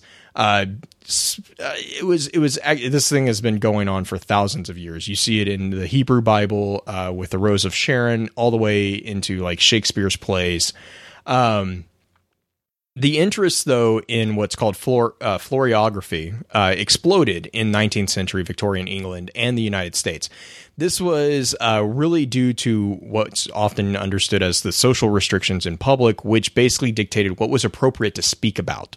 Um, so people would use things called nosegays or tussy mussies, which are basically very small arrangements of flowers that were worn as an accessory. And these were used to communicate with one another about topics which were at that time considered highly taboo. Uh, which is where often you kind of get the idea that the language of the flowers is usually a romantic language or a a something that is kind of uh, it, it's not appropriate to actually say out loud. That's that's kind of where that thought comes from. Uh, you see publications on this as early as 1809 uh, from Joseph Hammer Purgstall's uh, Dictionnaire de Language des Fleurs, and even the really big uh, publication by an individual who went by a pen name of Madame Charlotte de la Tour in 1819. Um, and then, and then the United States, you basically have the Old Farmer's Almanac as well, which is one of the publications uh, that is still in process. But to kind of narrow this down even more, the rose holds a huge, huge number of meanings within this language. Uh, you you range from coloration to the specific breed, I guess, of rose. Um, and the note here too is that the display of the flower is also very significant. You know how you how you show this flower or how you gift this flower to someone. You know, a bouquet would be something much different than a single flower. An example of this is a full blown rose laid over two buds would translate into secrecy, which would then later be tran- would be later defined by the type of bloom that was being shown, and that would be understood that that that message was meant to be a secret. So, like if you gave someone a rose that was indicative of love at first sight, it would be a secret love at first sight to that individual. Um, so I was, I was talking to Rhino about this because we have an artifact. We have Yor's Rose, and that is an actual rose. Where I, I jokingly call it the radioactive cabbage because it kind of looks like that. But Rhino actually made the point that he he kind of looked at it as what's called a checkmate rose or a freedom rose. and we kind of got into a little bit of a discussion there because it depends on the life cycle of the flower as well. Uh, it gets really detailed. But anyways, the checkmate rose is really interesting because the basic meanings of this within the language of the flowers is respect, passion, and love. Uh, and basically, the, like to build on that, the name of the rose is a tribute to a game position in chess, which checkmating the opponent wins the game. So, likewise, these same emotions are translated into a very beautiful, usually red rose as a symbol of passion. But of all, above all, this indicates that love conquers all. Um, the the question then comes in onto what the color of the rose was, but we'll get it. I, Rhino kind of made the argument that it was red because that's the opposite of the green aura. Um, I kind of lean towards the white simply because it's a little bit more in line with some of the some of the things on there. Um, I also made the kind of connection for me personally that it looks like what comes from what's called the centri- centrifolia family, which is basically either a cabbage rose or a hundred leaved rose, Reason why is a hundred leaved rose actually means that it it symbolizes pride or dignity of mind. Um, and then with the white, if you have a withered white rose, it's a transient feeling of uh, passion. So it's something that has left you. Um, there's also a very large significance of thorns within the language of the roses, uh, mostly depending on whether or not they are singular or within a braid. Um, the common theme there is that it always focuses around severity or difficulty uh, to the person being given these items.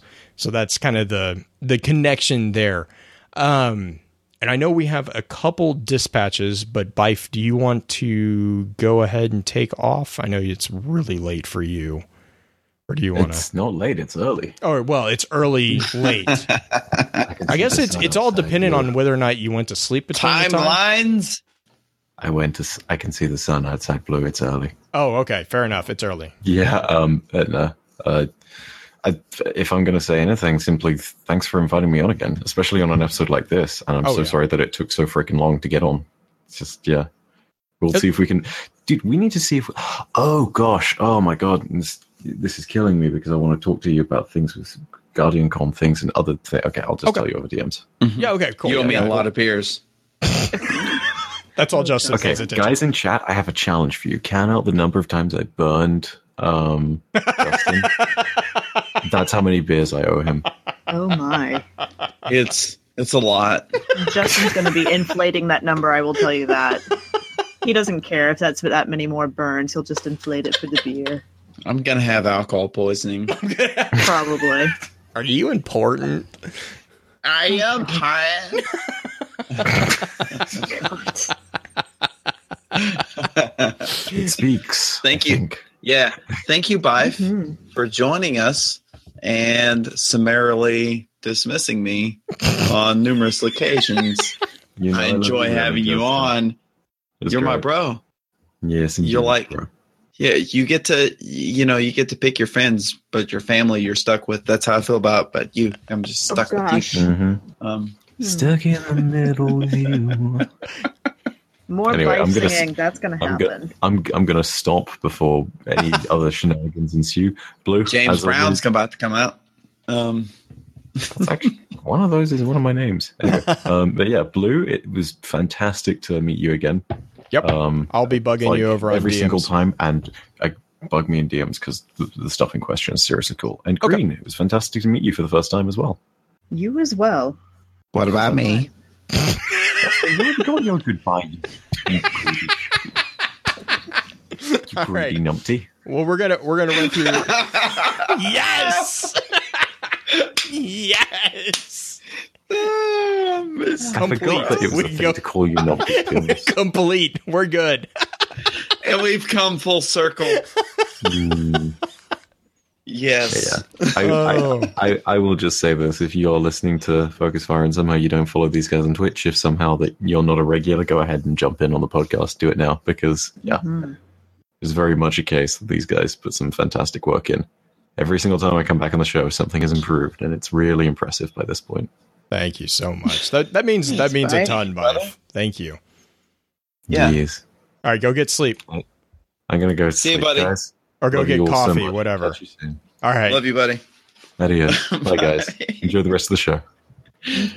Oh. All right. So we got a couple dispatches. We're going to run through those real quick and then we will run through shout outs and wrap it up. So you guys ready to go through the dispatches? Mhm. hmm Should Justin Just- read this first one? Oh my god! I'm trying to deal with how much Byf hates Justin should read the first one. okay, Justin. Okay. I'm going to I'm I- going to Okay, here we go. Ready? I got it. I got it.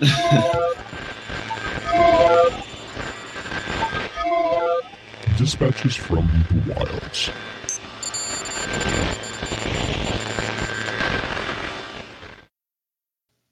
All right. So, what I have here is sorry, sorry, sorry. I'm just trying to deal with how much Byf hates me. Um, it's, It's, only hard, it's, it's I've- only I've, it's only through love. You know that, right? I've come to, I've come to terms with it. Um, the first dispatch from the wild is from Redneck Ma, or as you know him, Ma. um, and so He even hi says FF. He even says it in the email. Uh-huh. And I'm gonna say it the same. Hi FFC. It's Ma here. I just wanted to email in on this topic because I don't have many theories that I hold on to real tight in Destiny. The one that I do hold on to is that we are not our ghost's original companion, but that our ghost was once with the infamous Yor. That is all. Keep up the fantastic podcasting. Love your ma. Oh yeah, ma. oh god. Oh my god. Um. so yeah, So do you? you want to take it on? So the. Yeah, I'll take. the, I'll take the next one too. No, no, no. So take that the one. next what do you What do you No, think no, about that one? The answer. Oh, what do I think about Moz? Oh, that's that's spinfoil. That's kind of you. Mm-hmm. Um, that's that's actually a very good um a very good take on it. I it actually kind of falls in line with my whole my whole uh train of thought on the whole Dredgen Yor, Shin Malphur, Jaren Ward storyline is that it is a a central storyline even though it seems like a very ancillary thing on the side and it doesn't really seem like something of much importance at at times and i know at times during like dark below and house of wolves it seemed like this cool little story that was going to be lost to obscurity. But i very much think that Shin Malphur is a central character in what is going to become the story of this game. And that any any theory about a a central recurring theme running through that that storyline i'm way behind so that was a really roundabout way of me saying yeah redneck good theory god Bob's got me all on my my b game I, because I'm he- sorry. I just got I just got the the doom of chicklets. Uh-huh. Someone made that. I didn't. I, I know. That's what actually makes it even better. Is I can't even be mad at you for making it. Oh my god. Okay. Did you see the flavor text? Yes. Yes. That, that's what. I'll read it in my shout outs. Don't worry. Oh my Oh, gosh. All right. Uh, I'm going to take the next one because it was kind of a conversation we had or I had with him. Uh, this is from Taylor B. And he says, Hey, Blue, uh, I hope it's cool if I shoot a quick question here before I forget. Uh, but I'd be really interested to know the team's thoughts on the possibility that while Rezyl is rather confirmed to create or begin Thorn as we don't see him turn or transition, do you guys think there is any room for the possibility that the Azzir isn't necessarily Yor? I would be inclined to agree that they are one and the same. However, some things about Yor's actions, I think, could lead to the idea that he's rather a fallen apprentice of Azzir. In particular, when he returns the last when he returns the last word to Jaren's ward. I like how, I like how he did that. Shin. The sense of respect he had towards ceremony and ritual seemed rather uncharacteristic of Azzir, who all throughout his cards seemed to eschew convention. Then there's the prior to that and his conversation about whether or not people went to the moon. If I recall correctly, he never says he goes, he just alludes to knowing better. The more I think about the character of Yor and I try to fit him inside the outline of Azzir, I realize many of the distingu- distinguishing characteristics of Azzir found in Yor could work in equal parts on someone one degree separated from Azzir. Thanks. That would be a heck of a M Night Shyamalan twist to the whole thing. Right? Shamalama ding dong. That's what I was Um, thinking. Mm, Goodness, I mean, it's it's theoretically possible. The only thing that I would argue against that is the fact that we see Rezyl have these dark thoughts and starting the fall very early.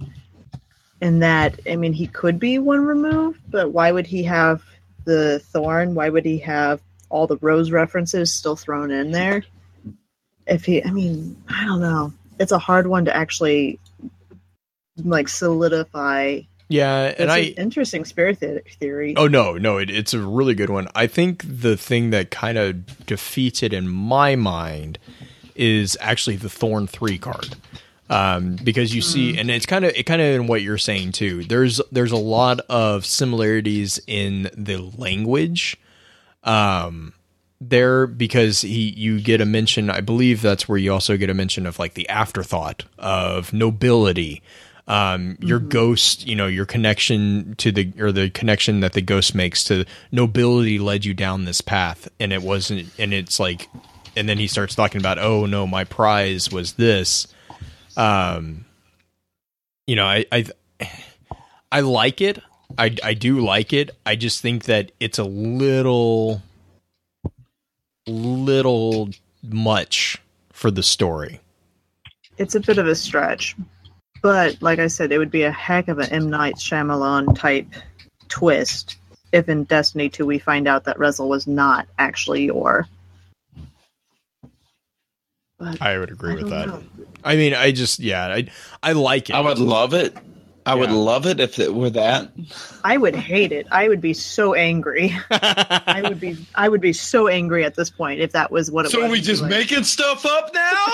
Yeah, exactly. It's like Bungie, please. I I literally picture Green just screaming anarchy and running around with a torch. Yeah, of course, there would be people. I don't know what chat it that would be is, but I super love it. Happy. Anarchy! Oh my god. I think Byf and I would both go burn down Bungie for that. of course, he's can't. He's not here to actually say yes or no to it, so we're going to say it's going to happen. yes, yes, yes, I would.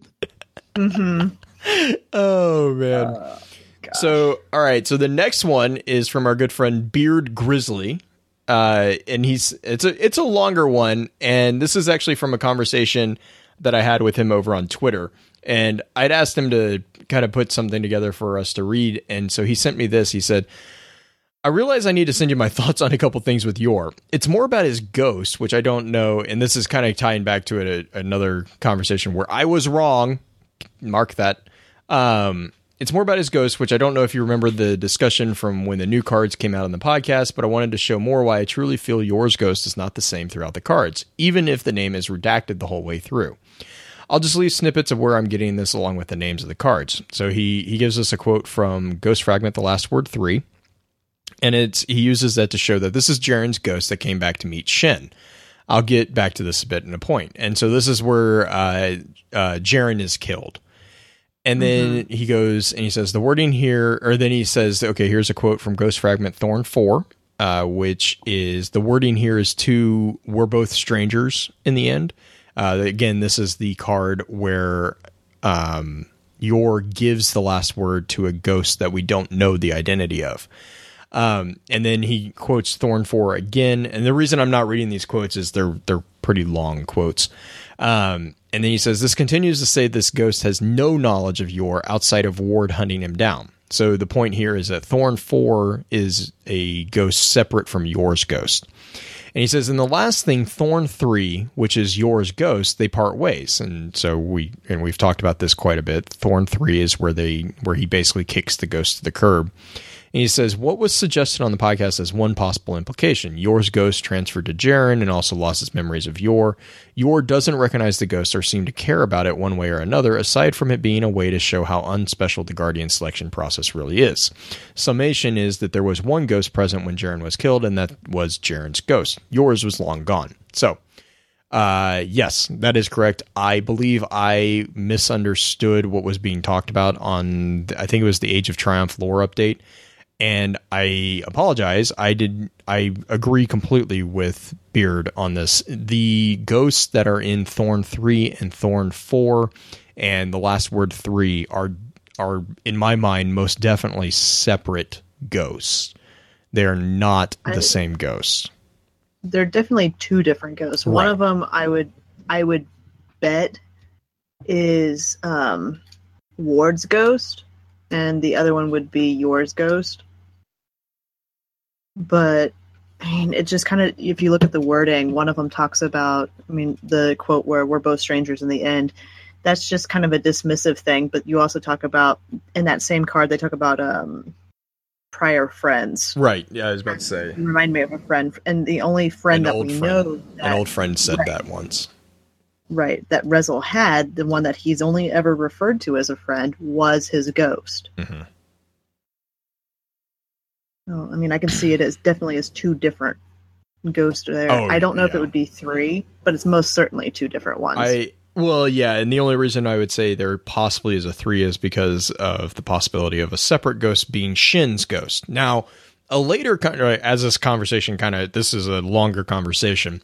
Um, but later he actually made a point, and I'd never read it this way. But if you read um, Thorn four, no, yes, Thorn four. God, man, I'm losing my mind here. Uh, yes, Thorn 4. If you read Thorn 4, there is actually kind of a hint that um, Yor could have actually pushed Jaren's ghost into making Shin a guardian to save the child from Yor. I was like, I he he made that point, and I was like, what do you? Because he he he had, he was saying he was like, yeah, when Yor was making the point of you know pushing the ghost, or he made the point of disproving that guardians had to be dead, and I was like, what? you- What? He's like, if you read Thorn four, read it and then kind of think about he he threatens Shin. You know, he threatens the mm-hmm. child. And mm-hmm. the ghost gets very defensive about the charge of Shin. And there is this kind of like this tension going on. And Beard's point is that it kind of could be read that Yor actually kind of in like inadvertently pushed this ghost into going to make Shin a guardian, which you know we talked about with Byf earlier. That would mean that he was alive and he was made into a guardian. Well, he literally says, "Give the apprentice his master's sword. It's a gift." I mean, he had the last word in his hand, and he gave it to the ghost to give to the child. Yeah, and then the ghost in that makes and he makes the point or the ghost makes the point of like you're trying to get him to come after you and he's like, "Yeah." You're feeding his anger. The Star Wars. This is the Star Wars card. I love it. Mm-hmm. Uh, Uh, do you want to take the next one?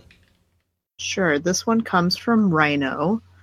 Uh, notes on Rezyl. First, let me preface this. Rezyl as a class is a moot point. Labeling his actions as Titan or Hunter are merely descriptive since he predates the focused discipline of classes. Since then, we have learned how to hone these paths in going forward as Guardians. These are just some observations about his hand cannon Rose. In the Grimoire, Triumphant Fall, Rezyl has a few no- little nods. He fires his gun in a fanfire method like Cayde has been spotted using in the new D2 trailer, and for which the last word is known for, but there's one key difference. Rezyl shoots his rose in rapid six shot succession and is noted as feather trig- feathering his trigger. Even in the card War Without End, he only fires six shots. In fanfire, feathering a trigger is a faster method of firing. It is achieved by anticipating the hammer drop and pulling the trigger right after as soon as possible. This can even be assisted with shortening the trigger's travel distance on the gun itself. For example, hair triggers. He described graphing the bones of his victims, Xyor's betrothed, to his hand cannon rose. This means within the hive bones a devouring essence lays dormant, ready to whisper poisonous thoughts that corrupt the mind and liberate its host to a new understanding. The images of Thorn and its ornaments show its true nature underneath. And Rose of Acid, which is one of the ornaments you can attach to it to change the, the look of the gun. The gray gunmetal steel has been washed in a corrosive acid, showing this bone underneath. On Rose of Corruption, it has been imbued with a hive devourer essence and even shows new growth protruding. Gotta love Rhino in the, the gun imagery. Oh my gosh, I love stuff. the point that he made about um the the ornaments. Mhm. Like, oh, I um as far as how many shots he shoots, there's only one card where we talk where he talks about shooting, and that's the card that um, Justin and Byf actually read. no. And he only fires oh, well, right, Rose. there's- Rose. He fires Rose in um the triumphant Fall. right in the triumphant fall, but this one that's where in Rose, that's where it talks about the six shots.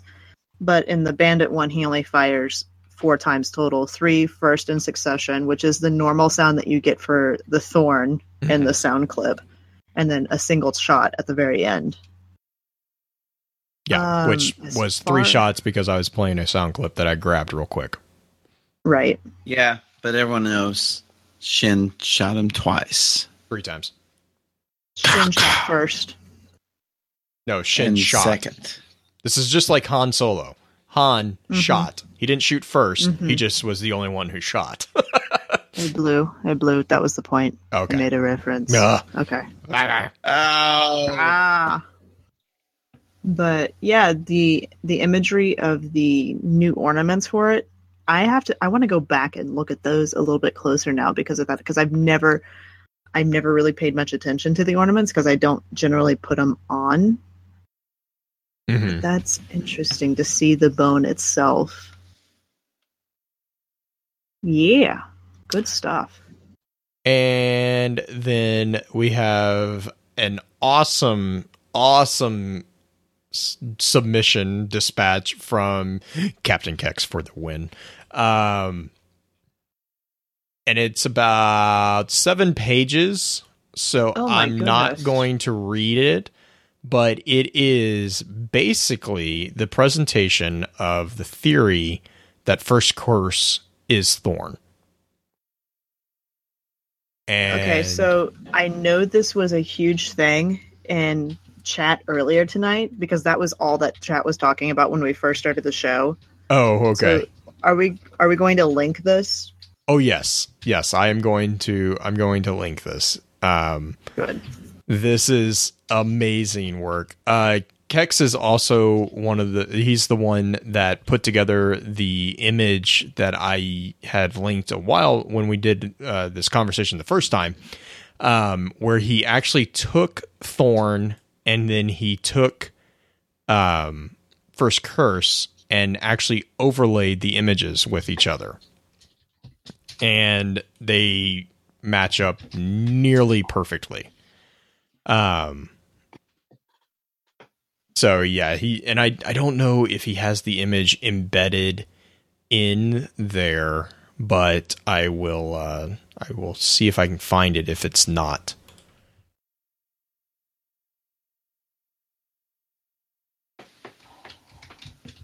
Hmm. And let's, Let's see see here. That should be it as far as Oh, okay. Talking about the classes, just to go back Oh, a tiny bit yes. for rhinos. I know this was a big topic in chat, like what class is he? And, and I agree with Rhino's thing, labeling as a class. He wasn't actually labeled. There were no classes at that point. I don't think we as I oh, I I would argue that there was no necessarily striker titan class, like no path. Now they may have found it on their own, but there was no there was no pathway to learn that. We learn it from partially the Vanguard, which we talked about before. And we learn it partially just because the ghost kind of shows us a little bit and we kind of pick up little things. I think as far as labeling him as a titan or a hunter or a warlock, we I don't think you can do that until later on once he's actually gone into Yor mode. And then yeah, I don't know. I have a point with this, but it's one almost two in the morning. um, I guess my my point here with this is the possible explanation of the ability to change quote classes for guardians is seen a lot in the figure of Yor. Um, you see that with the you see that with the multiple comments about the hunter's twirl and all this. And then I kind of made a comment. Uh, this was what Byf was kind of chuckling about. Uh, the pathways into darkness. Uh, that is verbatim from the warlock card. Um, and you see this quite a bit. Uh, So from the hunter, you get uh, blazing their own trails and writing their own laws, harnessing the light to reclaim the secrets of her lost worlds. Uh, Titan, you have heroic defenders of the light. You face any challenge head on. Is a blunt force instrument of the traveler's will. You strive for honor. Stand for hope. And then in the Warlock, you have pathways into darkness. You devote uh, devote themselves to understanding the traveler and its power, and their mind is an arsenal of deadly secrets. Uh, balance between godhood and madness. Again, nod here towards the view of Rezyl as a god, and then his madness. Um, and so there, there's this this kind of union plane here. Um, now, the thing here is that classifications being an inappropriate concept about this particular figure would make a lot of sense because it would be a nod to explaining so, how some of the Lords of Iron have abilities that transcend classes. Felwinter. Um, You know, Felwinter's famous shoulder charge and then snapping the neck of the warlock or the warlord with the void, which is not an ability that we have. Um, he basically force chokes him. Uh, but the question that I keep coming back to is how does this align with the description of classifications of the Guardians or even the Risen as being not a discipline as much as being a philosophical paradigm in which the Guardian card kind of details, and it says, while these abilities, right, the abilities being the the the the channeling of light. While these abilities arise from within, guardians master their power in different ways. Titans understand the light as a force to hone through practice and strict discipline. Hunters roam and explore in order to learn, using dangerous methods to survive the wilds. And warlocks study the light and its inner mechanisms, confronting unfathomable mysteries in the search for transcendent might. So this presentation is that, and this is kind of where my understanding of classes as an actual paradigm uh, come from, because you, it's it's not so much how you were trained, though that is important, but it's how do you how do you as an individual actually apply the ability to channel that light. That's what determines what class you are. If you are if you look at it as um, something that needs to be understood through discipline you're going to align more with the titans. If you're more of an individualistic who's kind of blazing their own trails it's going to be a hunter if you're looking at something that you know you want to understand what exactly it is that's where the warlock comes in and so that's kind of where that that understanding is it's not a it's not something that you can train your brain to do. It's something that's just inherently in your person. Which, if that's the case, though, that also can explain how Rezyl actually does transcend classes. Because you could argue that by the personality. Right. Through the corruption, he could have started off as a Titan, but because he was corrupted, his paradigm shifted in the way that he in you know a par- uh, so a paradigm is the way an individual views the world and actually acts an, in the world. That is how the world operates, the rules of reality for that individual. Um, and so in his corruption, his view of the world could have changed. He could have transcended and become he was he was originally a, a titan. He was a heroic defender. He strove for honor. He stood for hope. And then he got corrupted and he kind of started blazing his own trail and writing his own laws. And then he kind of took the pathway into darkness and ultimately kind of ended up not being any of the classes, um, which is where we kind of end with the last word for when he's described as being a being a person who's not burdened with mortal morality. Like he he's exp- he's described as kind of being not ethereal, but like just kind of not really there. Um, Above not, it. Yeah, he, he was above it. He didn't care. He, I mean, he he really just didn't care, and that's where also my understanding of him letting Shin kill him kind of comes in, is because it calls out very specifically that he didn't even pull his gun, like he he didn't even raise Thorn. He just got shot. Not to not to make a awkward connection. Who else do we know that didn't really care that he would die a horrible death where he was at? Toland. Damn it, Damo's gonna kill you. That's okay. Yeah, okay. no, no, and and yeah, that's that's a very true true thing. The the difference between I think the difference between Toland and Rez or Yor or Rezyl, whatever, is that Toland was seeking Toland was seeking the ascendant realm, which required him to mm-hmm. die. He was tre- he was seeking the quiddity of death, whereas I think Re- I, I I'll be honest, I I put this assumption on here. I think Rezyl was tired. I think that he was broken, and I think that he just wanted it to be done. Like he just was he he wanted it to end. Is the kind of the feeling that I got. I mean, and I I in my in my summary of these notes, I kind of break that out as regret. You see that in Thorn too, with that little mm-hmm. clip, that little that little snippet of like you know, I thought it was, I thought I saw a way. You know, it's so very hard to walk in the light, and then you know it's Especially it- when you've gone into the shadow. Yeah. right and i and that's where i kind of see this kind of this this i see rezel as you know you keep making the point of star wars i see him as a darth vader figure and Mm. the thing about darth vader is that even though he was the epitome of darkness at, at, at a point in the end he actually redeemed himself and did something of pure you know selflessness by allowing himself to die Whereas Toland was Palpatine. yeah well yeah don't yeah yeah yeah hmm We'll do that conversation later. Yeah. So, but yeah, that's where that's where my my response to the classification thing kind of I I don't know. Like it's hard for me because I I get what he I I definitely see what Rhino's saying about the disciplines because you know you have like the the hunters books uh, you have the Titans. Titans have the manuals, basically, uh, and then Warlocks have the orders and stuff like that. And I and I definitely agree that um, I definitely agree that those might not have existed. At least not. I mean, definitely not in the same way that they exist in current current Destiny.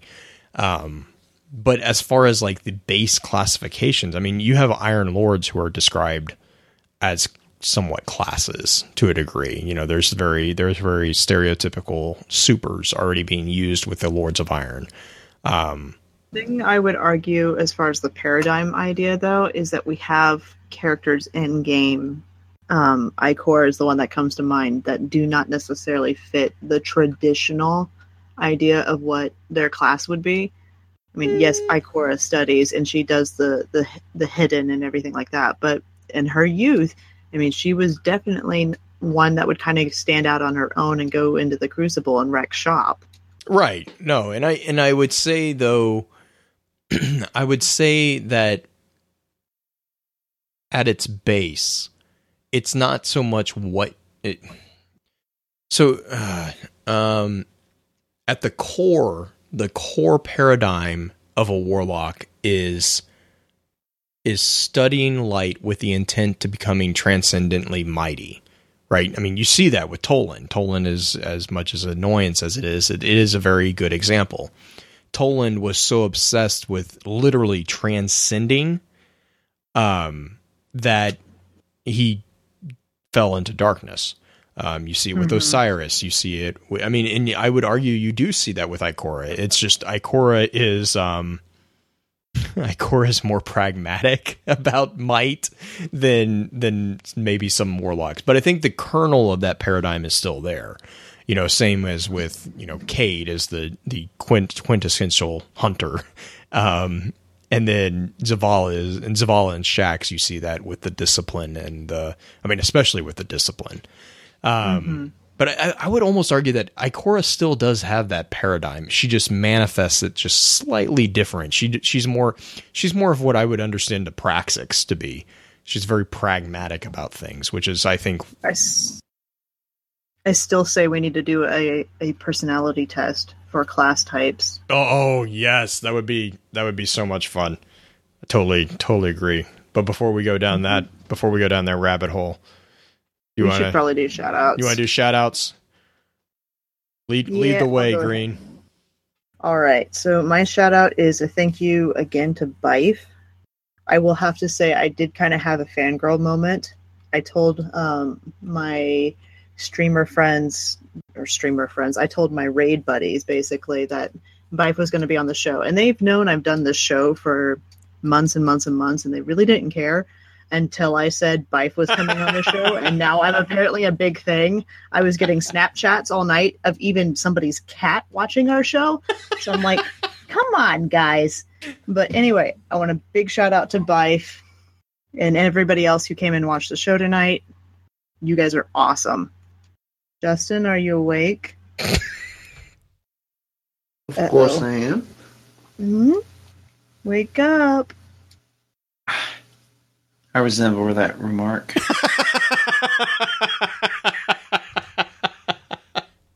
what shout outs you got, bud? Oh, shout outs this week. Big shout out to my name is Byf for hopping on and helping to break me in blue once and for all, just in case there was any doubt.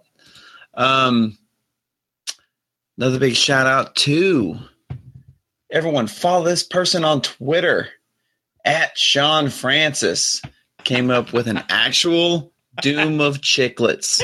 And I'm going to read the flavor text. I'm Oh, reading it God. now. Read it now.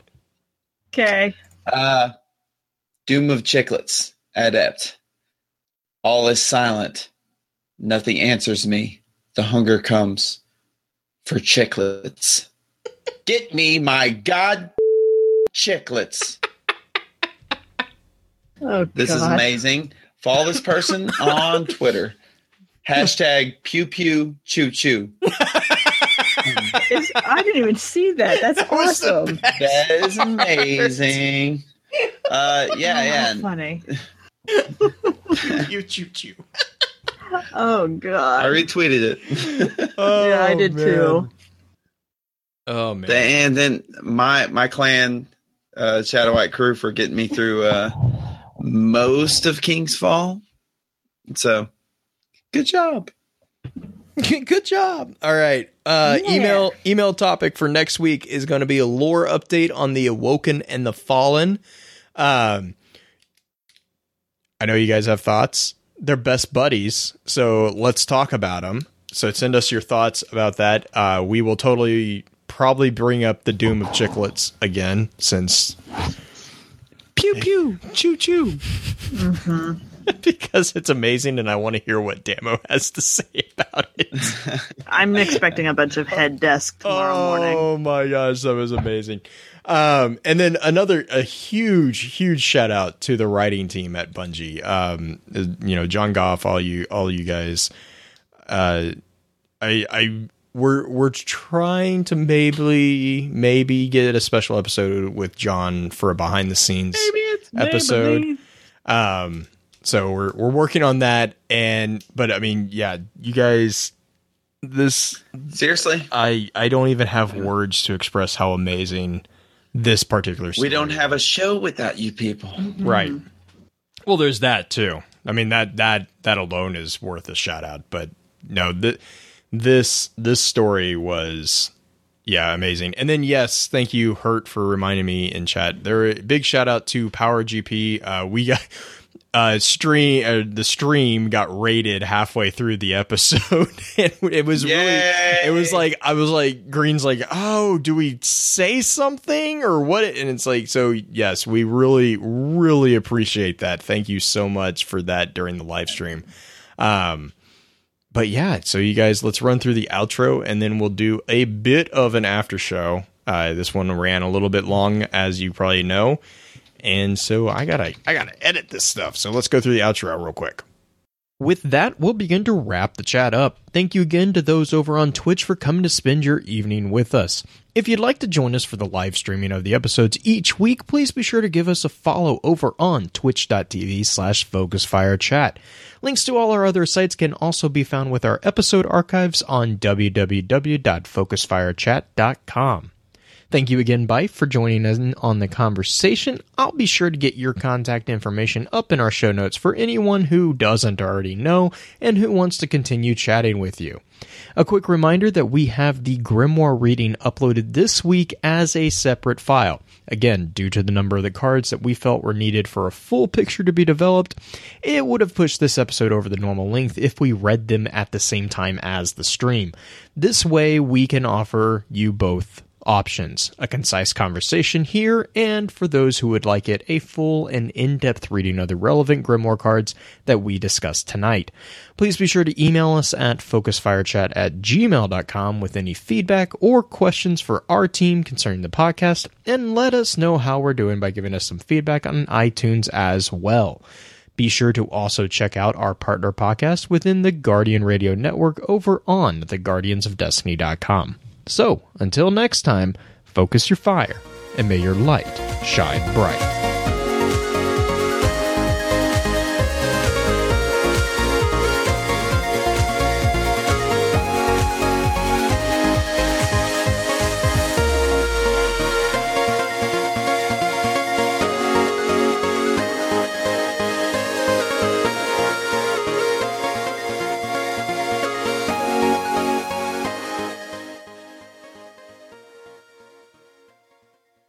Hashtag pew pew choo choo.